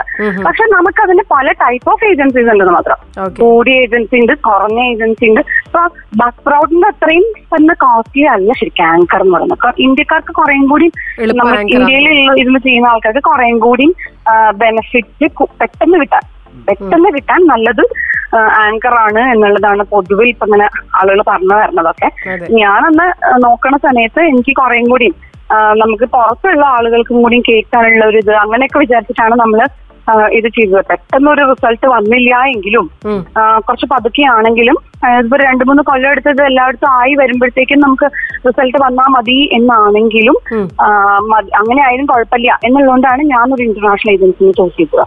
If you want to make immediately അതിലേക്ക് വരണം എന്നാണെങ്കിൽ ഈ ആങ്കർ ഒരു നല്ല പ്ലാറ്റ്ഫോം ആണ് എന്ന് പൊതുവിൽ പറഞ്ഞു കേൾക്കുന്നു. എനിക്ക് ഈ ഒരു മേഖലയിൽ ചെയ്യണവരെ പരിചയമില്ലെങ്കിലും ഇതിന് അഡ്വൈസ് ചെയ്ത് തന്ന 2-3 ആളുകളൊക്കെ എൻ്റെ അടുത്ത് പറഞ്ഞതും അവർക്ക് കിട്ടിയ ഫീഡ്ബാക്കും ഒക്കെ ഈ പറയണ പോലെ നമ്മൾ ഏതൊരു സ്ഥലത്താണ് ഉള്ളത് അവിടെ ഏറ്റവും കൂടുതൽ ആരാണോ കൊടുക്കണേ അതാണ് നമ്മൾ നോക്കേണ്ടത്. ആരാ അവിടെ ഏറ്റവും കൂടുതൽ ഏജൻസികൾക്ക് ഏറ്റവും കൂടുതൽ പ്ലാറ്റ്ഫോമുകളിലേക്ക് നമ്മളെ പ്രോഗ്രാം എത്തിക്കണേ അവരെയാണ് നമ്മൾ ശ്രമിക്കുന്നത്. അപ്പൊ ഏജൻസി ആയിട്ടാണ് ഇത് നമുക്ക് അപ്ലോഡ് ചെയ്യാൻ പറ്റുള്ളൂ. അല്ലാണ്ട് നമ്മൾ കൊടുക്കുമ്പോൾ എന്താ വെച്ചാൽ കൊടുക്കാൻ പറ്റും, അതിനെ പോഡ്കാസ്റ്റ് എന്ന് വിളിക്കാൻ പറ്റുമെന്ന് അറിയില്ല. Because if you want to make money അങ്ങനെ ഒരു ബെനിഫിറ്റ് ഉണ്ടാവണമെന്നുണ്ടെങ്കിൽ നമ്മൾ ഇങ്ങനെ തന്നെ ചെയ്യണം. ത്രൂ മൈ ഫേസ്ബുക്ക് അല്ലെങ്കിൽ ത്രൂ എന്റെ ഇൻസ്റ്റഗ്രാം അതൊക്കെ എനിക്ക് ജസ്റ്റ് എന്റെ ഓഡിയോ അപ്ലോഡ് ചെയ്യാലോ, നോ ഇഷ്യൂസ് ഇൻ ദാറ്റ്. പക്ഷെ അതിന് നമുക്ക് പൈസ വരുമെന്നുള്ളത് I'm not so sure. എങ്ങനെ ഒരാൾക്ക് ലോഗിൻ ചെയ്യാം പോഡ്കാസ്റ്റിൽ? ഇപ്പം പുതിയതായിട്ട് ഒരാൾക്ക് ഒന്ന് പഠിക്കണം അല്ലെ എന്താണിതെന്ന് മനസ്സിലാക്കണം എന്നുണ്ടെങ്കിൽ എങ്ങനെ ലോഗിൻ ചെയ്യും? ആദ്യത്തെ സ്റ്റെപ്സ് പൂർത്തിയാക്കാം. ഇതിന്റെ ആദ്യത്തെ സ്റ്റെപ്പ് എന്ന് പറയുന്നത് ഇത് തന്നെയാണ്. നമ്മളൊരു first of all we should choose agency. അത് ഏതാ വേണ്ടത്, അത് അതിൽ അവര് കുറെ അവര് നമ്മൾ ആ ബസ്പ്രൗട്ട് ആണ് സ്വീകരിക്കുന്നതെങ്കിൽ ഫസ്റ്റ് ഓഫ് ഓൾ നമ്മളൊരു വെബ്സൈറ്റ് ഉണ്ടാക്കും. ആ വെബ്സൈറ്റിലൂടെ നമ്മള് പിന്നെ ബസ്പ്രൗട്ട് അവർ ചോദിക്കുന്ന നമ്മുടെ ഡീറ്റെയിൽസ്, നമ്മൾ എന്ത് ടൈപ്പ് ഓഫ് പ്രോഗ്രാം ആണ്, അതിൽ എന്താ നമ്മുടെ കണ്ടന്റ്, എത്ര സമയമാണ് നമ്മള് എങ്ങനെയാണ് നമ്മൾ കൊടുക്കുന്നത്, വീക്ക്ലി വൺസ് ആണോ മന്ത്ലി വൺസ് ആണോ അതല്ല ഡെയിലി ആണോ, അത് ചോദിക്കും. അത്തരം കാര്യങ്ങളെല്ലാം നമ്മൾ ഫില്ലപ്പ് ചെയ്ത് ആ വിൻഡോ ക്ലോസ് ചെയ്ത് കഴിഞ്ഞാൽ അവർ നമുക്ക് കുറെ ടാർഗറ്റ്സ് തരും. അതായത് നമ്മൾ ഇപ്പൊ ആദ്യം അവര് നമ്മുടെ ഒരു ഗ്രോത്ത് നോക്കാൻ വേണ്ടിയിട്ട് കുറച്ച് കാലം നമുക്കൊരു ഫ്രീ ടൈമിംഗ് തരും. അതായത് ഒരു മാസം നിങ്ങൾക്ക് ഫോർ എക്സാമ്പിൾ ഒരു മാസം നിങ്ങൾക്ക് 3 മണിക്കൂർ ഫ്രീ, 3 മണിക്കൂർ പോഡ്കാസ്റ്റ് എനിക്ക് ഫ്രീ ആയിട്ട് ചെയ്യാം. അപ്പൊ അത് ഞാൻ എന്റെ കണ്ടന്റിനെ വെച്ചിട്ട് ഡിവൈഡ് ചെയ്ത് എത്ര ദിവസം എന്നുള്ളത് നമ്മൾ കണക്കാക്കണം. അപ്പൊ ആദ്യം കുറച്ച് നാള് അത് എനിക്ക് എന്റെ ഓർമ്മ ശരിയാണെങ്കിൽ 6 months എന്തോ ആണ് എനിക്ക് ഫ്രീ ആയിട്ട് കിട്ടിയത്. അപ്പൊ അത് നമ്മുടെ ഗ്രോത്ത് അനുസരിച്ച് അവർ എക്സ്റ്റെൻഡ് ചെയ്ത് 1 മാസം കൂടി എക്സ്റ്റെൻഡ് ചെയ്യും, ചിലപ്പോൾ 2 മാസം കൂടി എക്സ്റ്റെൻഡ് ചെയ്ത് തരും. അങ്ങനെ എനിക്ക് 6 മാസത്തോളം എനിക്ക് എക്സ്റ്റൻഷൻ കിട്ടിയിട്ടുണ്ട്. അത് കഴിയുമ്പോൾ ഞാനിപ്പോ എടുത്തിരിക്കുന്ന ഏറ്റവും ചെറിയ രജിസ്ട്രേഷൻ ഫീസ് ഉള്ള ചെറിയ ഡോളർ പാക്കാണ് ഞാൻ എടുത്തിരിക്കുന്നത്. $10 ആണത്. അപ്പൊ നമ്മള് നമ്മുടെ പാക്ക് ഏതാണോ അത് നമ്മള് ആ പൈസക്ക് നമ്മള് രജിസ്റ്റർ ചെയ്യാം. അതായത് ഇപ്പൊ മാസം നമ്മള് ഇത്ര സമയം നിങ്ങൾക്ക് ഒരു മാസം ഇത്ര മണിക്കൂർ നിങ്ങൾക്ക് തരുന്നു എന്നാണ് അവർ പറയുക. അപ്പൊ ആ മണിക്കൂറിന്റെ പേയ്മെന്റ് എത്രയാണോ അത് കൊടുത്തിട്ട് നമ്മളത് രജിസ്റ്റർ ചെയ്ത് മേടിക്കണം. ഈ പൈസയൊക്കെ നമുക്ക് ഇഷ്ടമായി തിരിച്ച് ഉണ്ടാക്കാവുന്നതേ ഉള്ളൂ. അതിനുശേഷം നമ്മള് നമ്മുടെ പ്രോഗ്രാം ചെയ്ത് അത് ഏതാണോ ഇതിനകത്തൊരു കാര്യം ഉണ്ടെന്ന് വെച്ചാൽ ഈ പൈറേറ്റഡ് ആയിട്ടുള്ള സാധനങ്ങൾ അല്ലെങ്കിൽ ഫ്രീ സാധനങ്ങൾ അങ്ങനത്തെ ഒന്നും അവര് എടുക്കില്ല. അത് കട്ട് ഓഫ് ആയി പോകും, അറിയാം. അത് ഓട്ടോമാറ്റിക്കലി നമ്മുടെ ഒറിജിനൽ കണ്ടന്റ് ആണെങ്കിൽ മാത്രമാണ് കോപ്പിറൈറ്റഡ് ആയിട്ടുള്ള എന്തെങ്കിലും സാധനങ്ങളൊക്കെ ഉണ്ടെങ്കിൽ അത് അങ്ങനെ കട്ടായി പോകും, ആ ഓഡിയോ ഉണ്ടാവില്ല. പിന്നെ അത് നമ്മളൊന്ന് ശ്രദ്ധിക്കണം. നമ്മളുടെ പ്രോഡക്റ്റ് ആണ് നമ്മൾ കൊടുക്കുന്നത്. വേറൊരാളുടെ പ്രോഡക്റ്റ് എടുത്ത് നമ്മളെ പ്രോഡക്റ്റ് ആണെന്ന് പറഞ്ഞ് കൊടുക്കാൻ പറ്റില്ല. അതേപോലത്തെ സേഫ്റ്റി നമുക്കും ഉണ്ടാവും. നമ്മുടെ പ്രോഡക്റ്റ് എടുത്തിട്ട് വേറൊരാൾക്ക് അയാളുടെ പ്രോഡക്റ്റ് ആണെന്ന് പറഞ്ഞിടാനും പറ്റില്ല. ഓട്ടോമാറ്റിക്കലി അത് കട്ടാതെ അപ്ലോഡ് ചെയ്യാൻ പറ്റില്ല അതിനകത്ത്. അത് നമ്മള് ഈ ഇങ്ങനെ ചെയ്തും കൊണ്ട് ഈ പോഡ്കാസ്റ്റ് നമ്മൾ രജിസ്റ്റർ ചെയ്തതിന് ശേഷം നമ്മുടെ കണ്ടന്റ് വെച്ചിട്ട് ഏതാണ് നമ്മുടെ എപ്പിസോഡ്, ആ എപ്പിസോഡിനൊരു പേര് വേണം, ആ എപ്പിസോഡ് ചെയ്യുന്ന നമുക്കും ഒരു പേര് വേണം. ആ പേര് നമ്മള് ആ പേര് വെച്ചുകൊണ്ടുള്ള ഒരു മെയിൽ ക്രിയേറ്റ് ചെയ്തിട്ട് ആ മെയിൽ ഐ ഡിയിൽ നമ്മൾ ലോഗിൻ ചെയ്ത് ആ മെയിലിലൂടെയാണ് നമ്മള് നമ്മുടെ പ്രോഡക്റ്റ് അപ്ലോഡ് ചെയ്യുന്നത്. ആ പ്രോഡക്റ്റ് വൺസ് നമ്മൾ അപ്ലോഡിങ് കൊടുത്തു കഴിഞ്ഞാൽ ഒരു കണ്ടന്റിന്റെ ദൈർഘ്യം അനുസരിച്ച് എന്റെയൊക്കെ 15 മുതൽ 16 മിനിറ്റ് വരെ മാക്സിമം. അപ്പൊ ആ എന്റെ ഒരു കണ്ടന്റിന്റെ ഒരു ടൈം അപ്പൊ തന്നെ സ്പീഡ് ഉണ്ടെങ്കിൽ അപ്പൊ തന്നെ അത് അപ്ലോഡ് ആവുകയും ചെയ്യും. അപ്ലോഡ് ആയി കഴിഞ്ഞു കഴിഞ്ഞാൽ വൺസ് അത് അപ്ലോഡ് ആയി കഴിഞ്ഞാൽ അതിന്റെ മെയിലും കാര്യങ്ങളൊക്കെ നമുക്ക് അവര് തരും. ഇത്ര ഇതുള്ള എപ്പിസോഡ് നിങ്ങളുടെ പ്രോസസിങ് കഴിഞ്ഞിട്ടുണ്ട്, ഇത് അപ്ലോഡ് ആയിട്ടുണ്ട് എന്ന് പറഞ്ഞിട്ട്. സോ ആ ലിങ്ക് നമുക്ക് ഷെയർ ചെയ്യാനുള്ള എല്ലാ ഓപ്ഷൻസും അവർ തരും. അതായത് അതിന്റെ പ്രോഗ്രാം ലിങ്ക് നമുക്ക് എടുത്തിട്ട് നമ്മുടേതായ പ്ലാറ്റ്ഫോമുകളിലൂടെ, വാട്സപ്പിലൂടെ, ഇൻസ്റ്റഗ്രാമിലൂടെ ഇതൊക്കെ നമുക്ക് ഷെയർ ചെയ്യാം. ഇത് കൂടാതെ നമുക്കിപ്പോ നമ്മുടെ പ്രോഗ്രാമിന് ഒരു ടീസർ ഇടണം എന്ന് വിചാരിക്കാം. ആ ടീസറും നമുക്ക് ഇതേമാതിരി അവർ ടീസറിന്റെ വേറെ തന്നെ ഒരു ഓപ്ഷൻ തരും. വൺസ് നമ്മൾ ഇവരുമായിട്ട് ഒരു ലോഗിൻ സൈറ്റിലൂടെ, നമ്മുടെ വെബ്സൈറ്റിലൂടെ ലോഗിൻ ചെയ്ത് കഴിഞ്ഞാൽ പിന്നെ നമുക്ക് എല്ലാം ആ വിൻഡോയിൽ ഇങ്ങനെ ഓരോരോ വിൻഡോ ആയിട്ട് വരും. നമ്മൾ നെക്സ്റ്റ് അടിച്ച് എല്ലാം ചെയ്ത് അങ്ങ് ഫില്ലപ്പ് ചെയ്ത് പോകുന്നുണ്ട്. ഫോം ഫില്ലപ്പ് ചെയ്യുന്ന പോലെ അത്ര ലാഘവത്തിൽ എല്ലാം അങ്ങോട്ട് ഫില്ലപ്പ് ചെയ്ത് അങ്ങോട്ട് കൊടുക്കാം എന്നുള്ളതിൽ. രജിസ്ട്രേഷൻ പ്രോസസ് എന്നൊക്കെ പറയണത് വളരെ സിമ്പിൾ, ആർക്കും വേണമെങ്കിലും ചെയ്യാവുന്നതാണ്. അത് അവരുടെ ഗൂഗിളിൽ ഇത് നോക്കിയാൽ തന്നെ അവര് ഓരോന്നും നമുക്ക് എന്താ ചെയ്യേണ്ടത്, ഓരോന്നിനും നമുക്ക് വീഡിയോസ് തരും. അപ്പൊ നമ്മളൊരു എക്സ്ട്രാ മെയിൽ അതിന് ക്രിയേറ്റ് ചെയ്യുകയാണെങ്കിൽ നമുക്ക് അതിന്റെ കാര്യങ്ങൾ മാത്രം ആ മെയിലിൽ. ഇപ്പൊ ഞാൻ അങ്ങനെയാണ് ചെയ്തിരിക്കുന്നത്.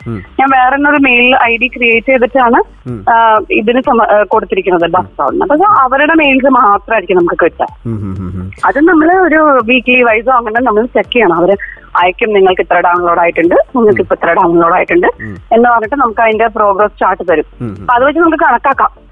ഓരോ പ്രോഗ്രാമിനും ഒരു വീക്കിൽ എത്ര ഡൗൺലോഡ് ആയിട്ടുണ്ട് എന്നൊക്കെ നമ്മൾ കാണിക്കും. അപ്പൊ അത് നമ്മൾ കൃത്യമായിട്ട് ഇത് അപ്ലോഡ് ചെയ്യുക. ആ മണിക്കൂർ കഴിയുമ്പോൾ നമുക്കറിയാം ഏകദേശം ലോ ഇനി എത്ര. അതും അവർ നമുക്ക് റിമൈൻഡ് ചെയ്യും, എനിക്ക് ഇനി ഇത്ര മണിക്കൂർ ബാക്കിയുണ്ട് എന്ന് പറഞ്ഞിട്ട്. അപ്പൊ അതനുസരിച്ച് നമ്മൾ റീചാർജ് ചെയ്യേണ്ട സമയമായാൽ അത് നെക്സ്റ്റ് പാക്ക് നമ്മൾ മേടിക്കുക, അതിനനുസരിച്ച് നമ്മൾ കൊടുക്കും. എന്ത് തന്നെയായാലും ആദ്യത്തെ ഒരു 2-3 കൊല്ലം എടുക്കും നമ്മൾ ഇതിനകത്ത് സെറ്റിലായി, ട്രാക്കിലായി. ആഫ്റ്റർ ദാറ്റ് ശരിക്കും നമുക്ക് വീട്ടിലിരുന്നു കൊണ്ട് ഫ്രീലാൻസ് എന്ന പോലെ ആസ്വദിച്ച് ചെയ്യാവുന്ന, അതിലൂടെ അത്യാവശ്യം നല്ല ഒരു ഡീസന്റ് ഇൻകം കിട്ടാവുന്ന ഒരു ഏർപ്പാട് തന്നെയാണ് ഈ പോഡ്കാസ്റ്റ്.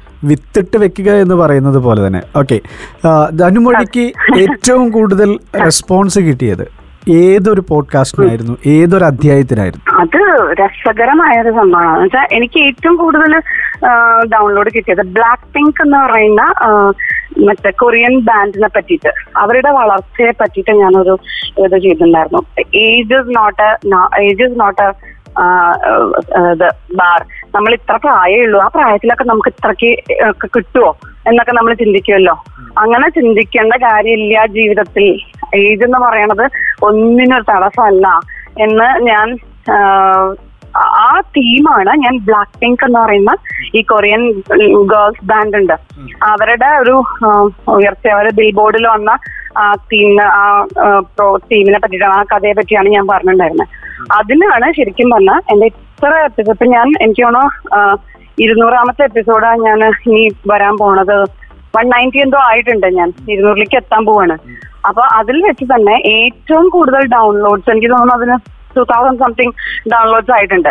അത് വന്നത് തന്നെ ഈ ബ്ലാക്ക് പിങ്ക് എന്ന് പറയുന്നത്. അപ്പൊ എന്തുകൊണ്ടാണെന്ന് അറിയോ? അതിൽ നിന്ന് തന്നെ നമുക്ക് മനസ്സിലാക്കാം എന്തുകൊണ്ടാണത്. ഇതൊരു ഇന്റർനാഷണൽ ഏജൻസി ആണെന്നുള്ളത് കൊണ്ട് ബ്ലാക്ക് പിങ്ക് എന്ന പേര് കേൾക്കുമ്പോൾ ലോകത്തിന്റെ ഏത് ഭാഗത്തുള്ള ആൾക്കാർക്കും അത് മനസ്സിലാവാണ്, ആ ബ്ലാക്ക് പിങ്ക് എന്നുള്ള ബ്രാൻഡ്. അപ്പൊ അവരത് എന്റെ അടുത്ത് 2-3 തവണ അവര് ആ മെയിലിലൂടെ തന്നെ എന്നോട് സൂചിപ്പിച്ചിട്ടുണ്ട്. ഇതുപോലെ വേൾഡ് വൈഡ് ആയിട്ടുള്ള ഇതുകൾ ചെയ്യുവാണെങ്കിൽ, ആളുകൾക്ക് ചിരം പരിചിതമായ കാര്യങ്ങൾ ചെയ്യുവാണെങ്കിൽ they will have a look into that. Black pink എന്ന് ഇപ്പൊ ഞാൻ ഒരു ഫോർ എക്സാമ്പിൾ പറയാം. ഒരു എപ്പിസോഡ് ഞാൻ കുപ്പിവള എന്ന് പറയുന്ന ഒരു എപ്പിസോഡ്, എന്റെ എപ്പിസോഡിന്റെ ഒരു പേര് കുപ്പിവള എന്നായിരുന്നു. പക്ഷെ മറ്റേ പുറത്തുള്ള ഏതെങ്കിലും ഒരു പോഡ്കാസ്റ്റർക്ക്, ഒരു ജസ്റ്റ് ഇങ്ങനെ പാസിംഗ് ബൈ ആയിട്ടുള്ള ഒരു ലിസണർക്ക് കുപ്പിവള എന്ന് ഇംഗ്ലീഷിൽ എഴുതി കാണുമ്പോൾ ഹി കുഡന്റ് അണ്ടർസ്റ്റാൻഡ്, എന്താണ് അതൊന്നും മനസ്സിലാവില്ല. നേരെ മറിച്ച് ബ്ലാക്ക് പിങ്ക് എന്ന് കാണുമ്പോൾ എല്ലാവർക്കും മനസ്സിലാവും. അപ്പൊ നമ്മളോട് നെയിം ചെയ്യുമ്പോഴൊക്കെ, നമ്മുടെ എപ്പിസോഡിന് പേരിടുമ്പോഴൊക്കെ അങ്ങനെ ചെയ്യാൻ വേണ്ടി പറയാം. അപ്പൊ ബ്ലാക്ക് പിങ്ക് ആണ് എനിക്ക് ഏറ്റവും കൂടുതൽ. പിന്നെ ഞാൻ എന്റെ അച്ഛനെ പറ്റിയിട്ട് ഒരു പോഡ്കാസ്റ്റ് ചെയ്തിട്ടുണ്ടായിരുന്നു, എന്റെ അച്ഛൻ എന്നെ ജീവിതത്തിൽ എങ്ങനെ ഇൻഫ്ലുവൻസ് ചെയ്തു എന്നുള്ളത്. അപ്പൊ പിന്നെ അതിനാണ് കേട്ടോ. അപ്പൊ എനിക്ക് അതൊന്ന് മനസ്സിലായത്, നമ്മളെപ്പോഴും റിവ്യൂ ചെയ്യുമ്പോൾ അത് നമുക്ക് മനസ്സിലാവുക. എനിക്കിപ്പോ അതൊന്ന് മനസ്സിലായത് എന്താ വെച്ചാല്, ഒന്നുകിൽ നമ്മള് വേൾഡ് വൈഡ് എല്ലാവർക്കും അറിയാവുന്ന ഒരു ടീമിനെ പറ്റിയിട്ട് വേറൊരു ആംഗിളിൽ സംസാരിക്കാം. അല്ലെങ്കിൽ നമ്മൾ നമ്മുടെ പേഴ്സണൽ ആയിട്ടുള്ള അനുഭവങ്ങൾ വളരെ സത്യസന്ധമായിട്ട് അവതരിപ്പിക്കാം.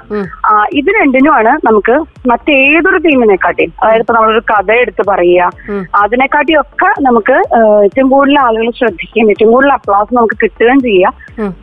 നമ്മൾ വളരെ സിൻസിയർ ആയിട്ട് നമ്മുടെ ലൈഫുമായി ബന്ധപ്പെട്ട കാര്യങ്ങൾ തുറന്നു പറയാം.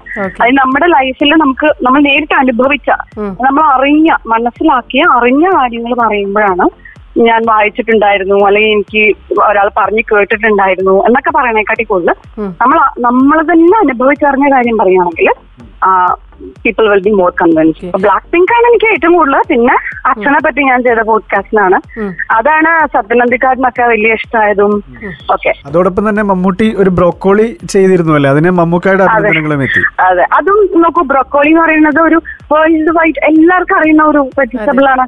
അപ്പൊ ആ പേര് കണ്ടപ്പോഴാണ്, ഓഫ് കോഴ്സ് മമ്മൂട്ടിയും ഒരുവിധം ഇപ്പൊ ഈ പറഞ്ഞ പോലെ കലാമേഖലയിൽ നിൽക്കുന്ന ലോകത്തുള്ളവർക്കൊക്കെ തന്നെയും അറിയാവുന്ന ഒരു പേരാണല്ലോ മമ്മൂട്ടി ഇറ്റ്സെൽഫ്. അതിനെക്കാട്ടി കൂടുതൽ ബ്രൊക്കോളി എന്ന് പറയുന്ന പേര് എല്ലാവർക്കും പരിചിതമായ ഒന്നാണ്. അപ്പൊ അതിനും ശരിക്കും എനിക്ക് നല്ലൊരു അക്രഡിറ്റേഷൻ കിട്ടിയിട്ടുണ്ടായിരുന്നു. അത് എന്ന് വെച്ചാൽ അതിനെനിക്കൊരു വലിയതുണ്ടായത് എന്താ വെച്ചാല്, ഈ മമ്മൂട്ടി യോടുള്ള ഇഷ്ടം കാരണം ബ്രൊക്കോളി കഴിക്കാൻ തുടങ്ങിയെന്ന് എന്റെ ദുബായിലുള്ള ഒരു ലിസണർ എനിക്ക് ഒരിക്കൽ മെസ്സേജ് അയച്ചിട്ടുണ്ടായിരുന്നു. എന്റെ ഫേസ്ബുക്ക് പേജില് പുള്ളി മെസ്സേജ് ഇട്ടു, മമ്മൂട്ടി ഓൾറെഡി ഇഷ്ടമായിരുന്നു, മമ്മൂട്ടീനെയും ബ്രൊക്കോളിനെയും കൂടി കണക്ട് ചെയ്തപ്പോ മൂപ്പർക്ക് ബ്രൊക്കോളി വലിയ ഇഷ്ടമായി എന്ന് പറഞ്ഞിട്ട്. അപ്പൊ അതൊക്കെ ആളുകൾ കണക്ട് ചെയ്യുമല്ല, നമ്മൾ പറയുന്ന കാര്യങ്ങളുണ്ടല്ലോ ആളുകൾ ശരിക്കും കണക്ട് ചെയ്യാൻ പറ്റണം അവർക്ക്.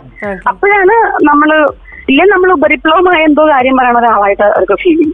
നമ്മൾ പറയുന്ന കാര്യങ്ങൾ അവർക്ക് എന്തെങ്കിലുമൊക്കെ ഒരു കണക്ഷൻ കിട്ടണം അവരുടെ ലൈഫുമായിട്ട്, അല്ലെങ്കിൽ അവർക്ക് പരിചയമുള്ള കാര്യങ്ങളായിട്ട്, അല്ലെങ്കിൽ അവർക്ക് അറിയാൻ ഇഷ്ടമുള്ള കാര്യങ്ങളായിട്ട് ഒക്കെ ഒരു കണക്ഷൻ കിട്ടുമ്പോഴാണ് അവർക്ക് നമ്മളോട് ഒരു താല്പര്യവും ഇഷ്ടമൊക്കെ. അപ്പൊ ഈവൻ ആർജേസ് ആണെങ്കിലും അങ്ങനെയല്ലേ, നമ്മള് സത്യസന്ധമായിട്ടും നമ്മൾ കുറേം കൂടി ലൈഫുമായി ചേർന്ന് നിൽക്കുന്ന കാര്യങ്ങൾ പറയുമ്പോഴല്ലേ ആളുകൾക്ക് നമ്മളോട് കുറേ കൂടി ഇഷ്ടം ഉണ്ടാവുക. പിന്നെ ഞാൻ പറഞ്ഞില്ലേ, ഈ അഡ്വൈസ് എന്നുള്ളത് ഞാൻ പരമാവധി ഒഴിവാക്കാൻ ശ്രമിച്ചു. എന്റെ ശബ്ദത്തിലും എന്റെ ടോണിലും എന്റെ പ്രയോഗങ്ങളിലും ഒക്കെ അത് കുറച്ചിങ്ങനെ കിടക്കണോണ്ട് അതെനിക്കൊരു വെല്ലുവിളിയാണ്. ശരിക്കും എല്ലാവർക്കും ഉപദേശമൊന്നും അങ്ങനെ ചിലപ്പോൾ ഇഷ്ടപ്പെട്ടു പോകുന്നില്ല. അപ്പൊ ഫോർ എക്സാമ്പിൾ എന്താണെന്ന് അറിയോ എന്ന് ചോദിക്കില്ലേ, നമ്മള് സംസാരത്തിലാണെങ്കിൽ ചോദിക്കും അങ്ങനെ ഒരു കാര്യം ഉണ്ട് അത് അറിയാമോ എന്ന് ചോദിക്കില്ല.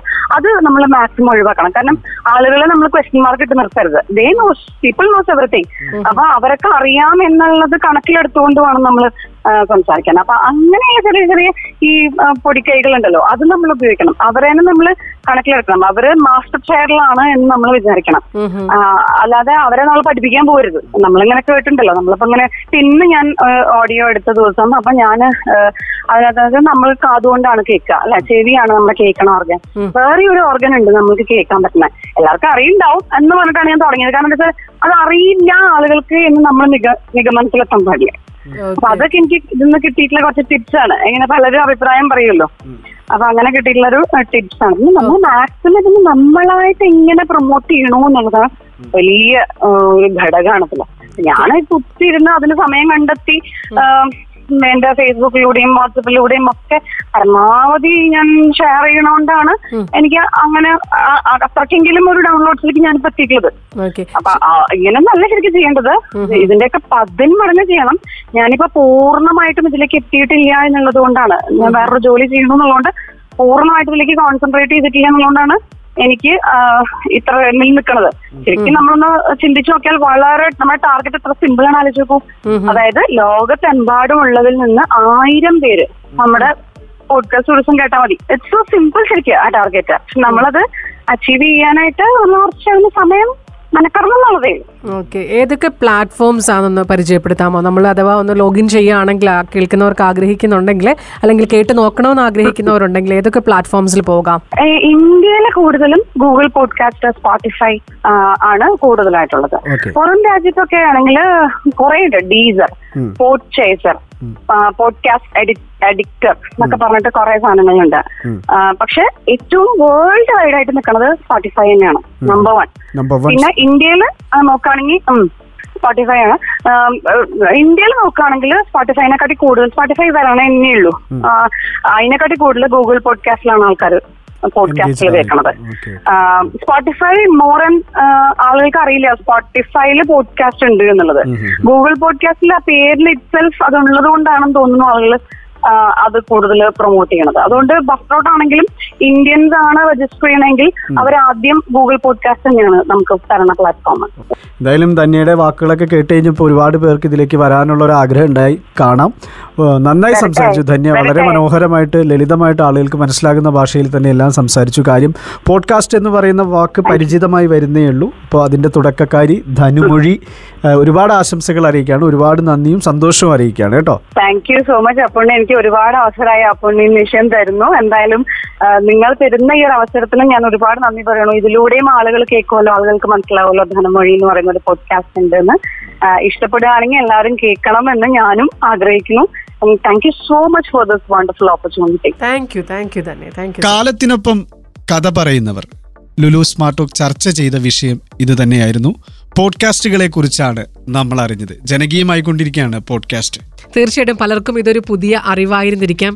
എങ്ങനെ പോഡ്കാസ്റ്റുകൾ, എന്താണ് ഇതിൻ്റെ പിന്നിലുള്ള പ്രവർത്തനങ്ങൾ, അങ്ങനെ വളരെ കൃത്യമായിട്ടുള്ള നിർദ്ദേശങ്ങൾ നമ്മൾ കേട്ടു. എങ്ങനെ പോഡ്കാസ്റ്റുകൾ ആസ്വദിക്കാം നമ്മൾ കേട്ടു. അപ്പോൾ തീർച്ചയായിട്ടും റേഡിയോ സൊനോയുടെ എല്ലാ പോഡ്കാസ്റ്റ് മേഖലകളിലും ലഭ്യമാണ്. അവിടേക്ക് വരിക, നമ്മുടെ പോഡ്കാസ്റ്റുകളും ആസ്വദിക്കുക, അതൊക്കെ കേൾക്കുക, അഭിപ്രായങ്ങൾ അറിയിക്കുക, നിർദ്ദേശങ്ങൾ അറിയിക്കുക, വിമർശനങ്ങൾ അറിയിക്കുക. ലുലു സ്മാർട്ട് ടോക്കിൽ നിന്നും ഞങ്ങൾക്കും വിടവാങ്ങേണ്ട സമയമായിരിക്കുന്നു.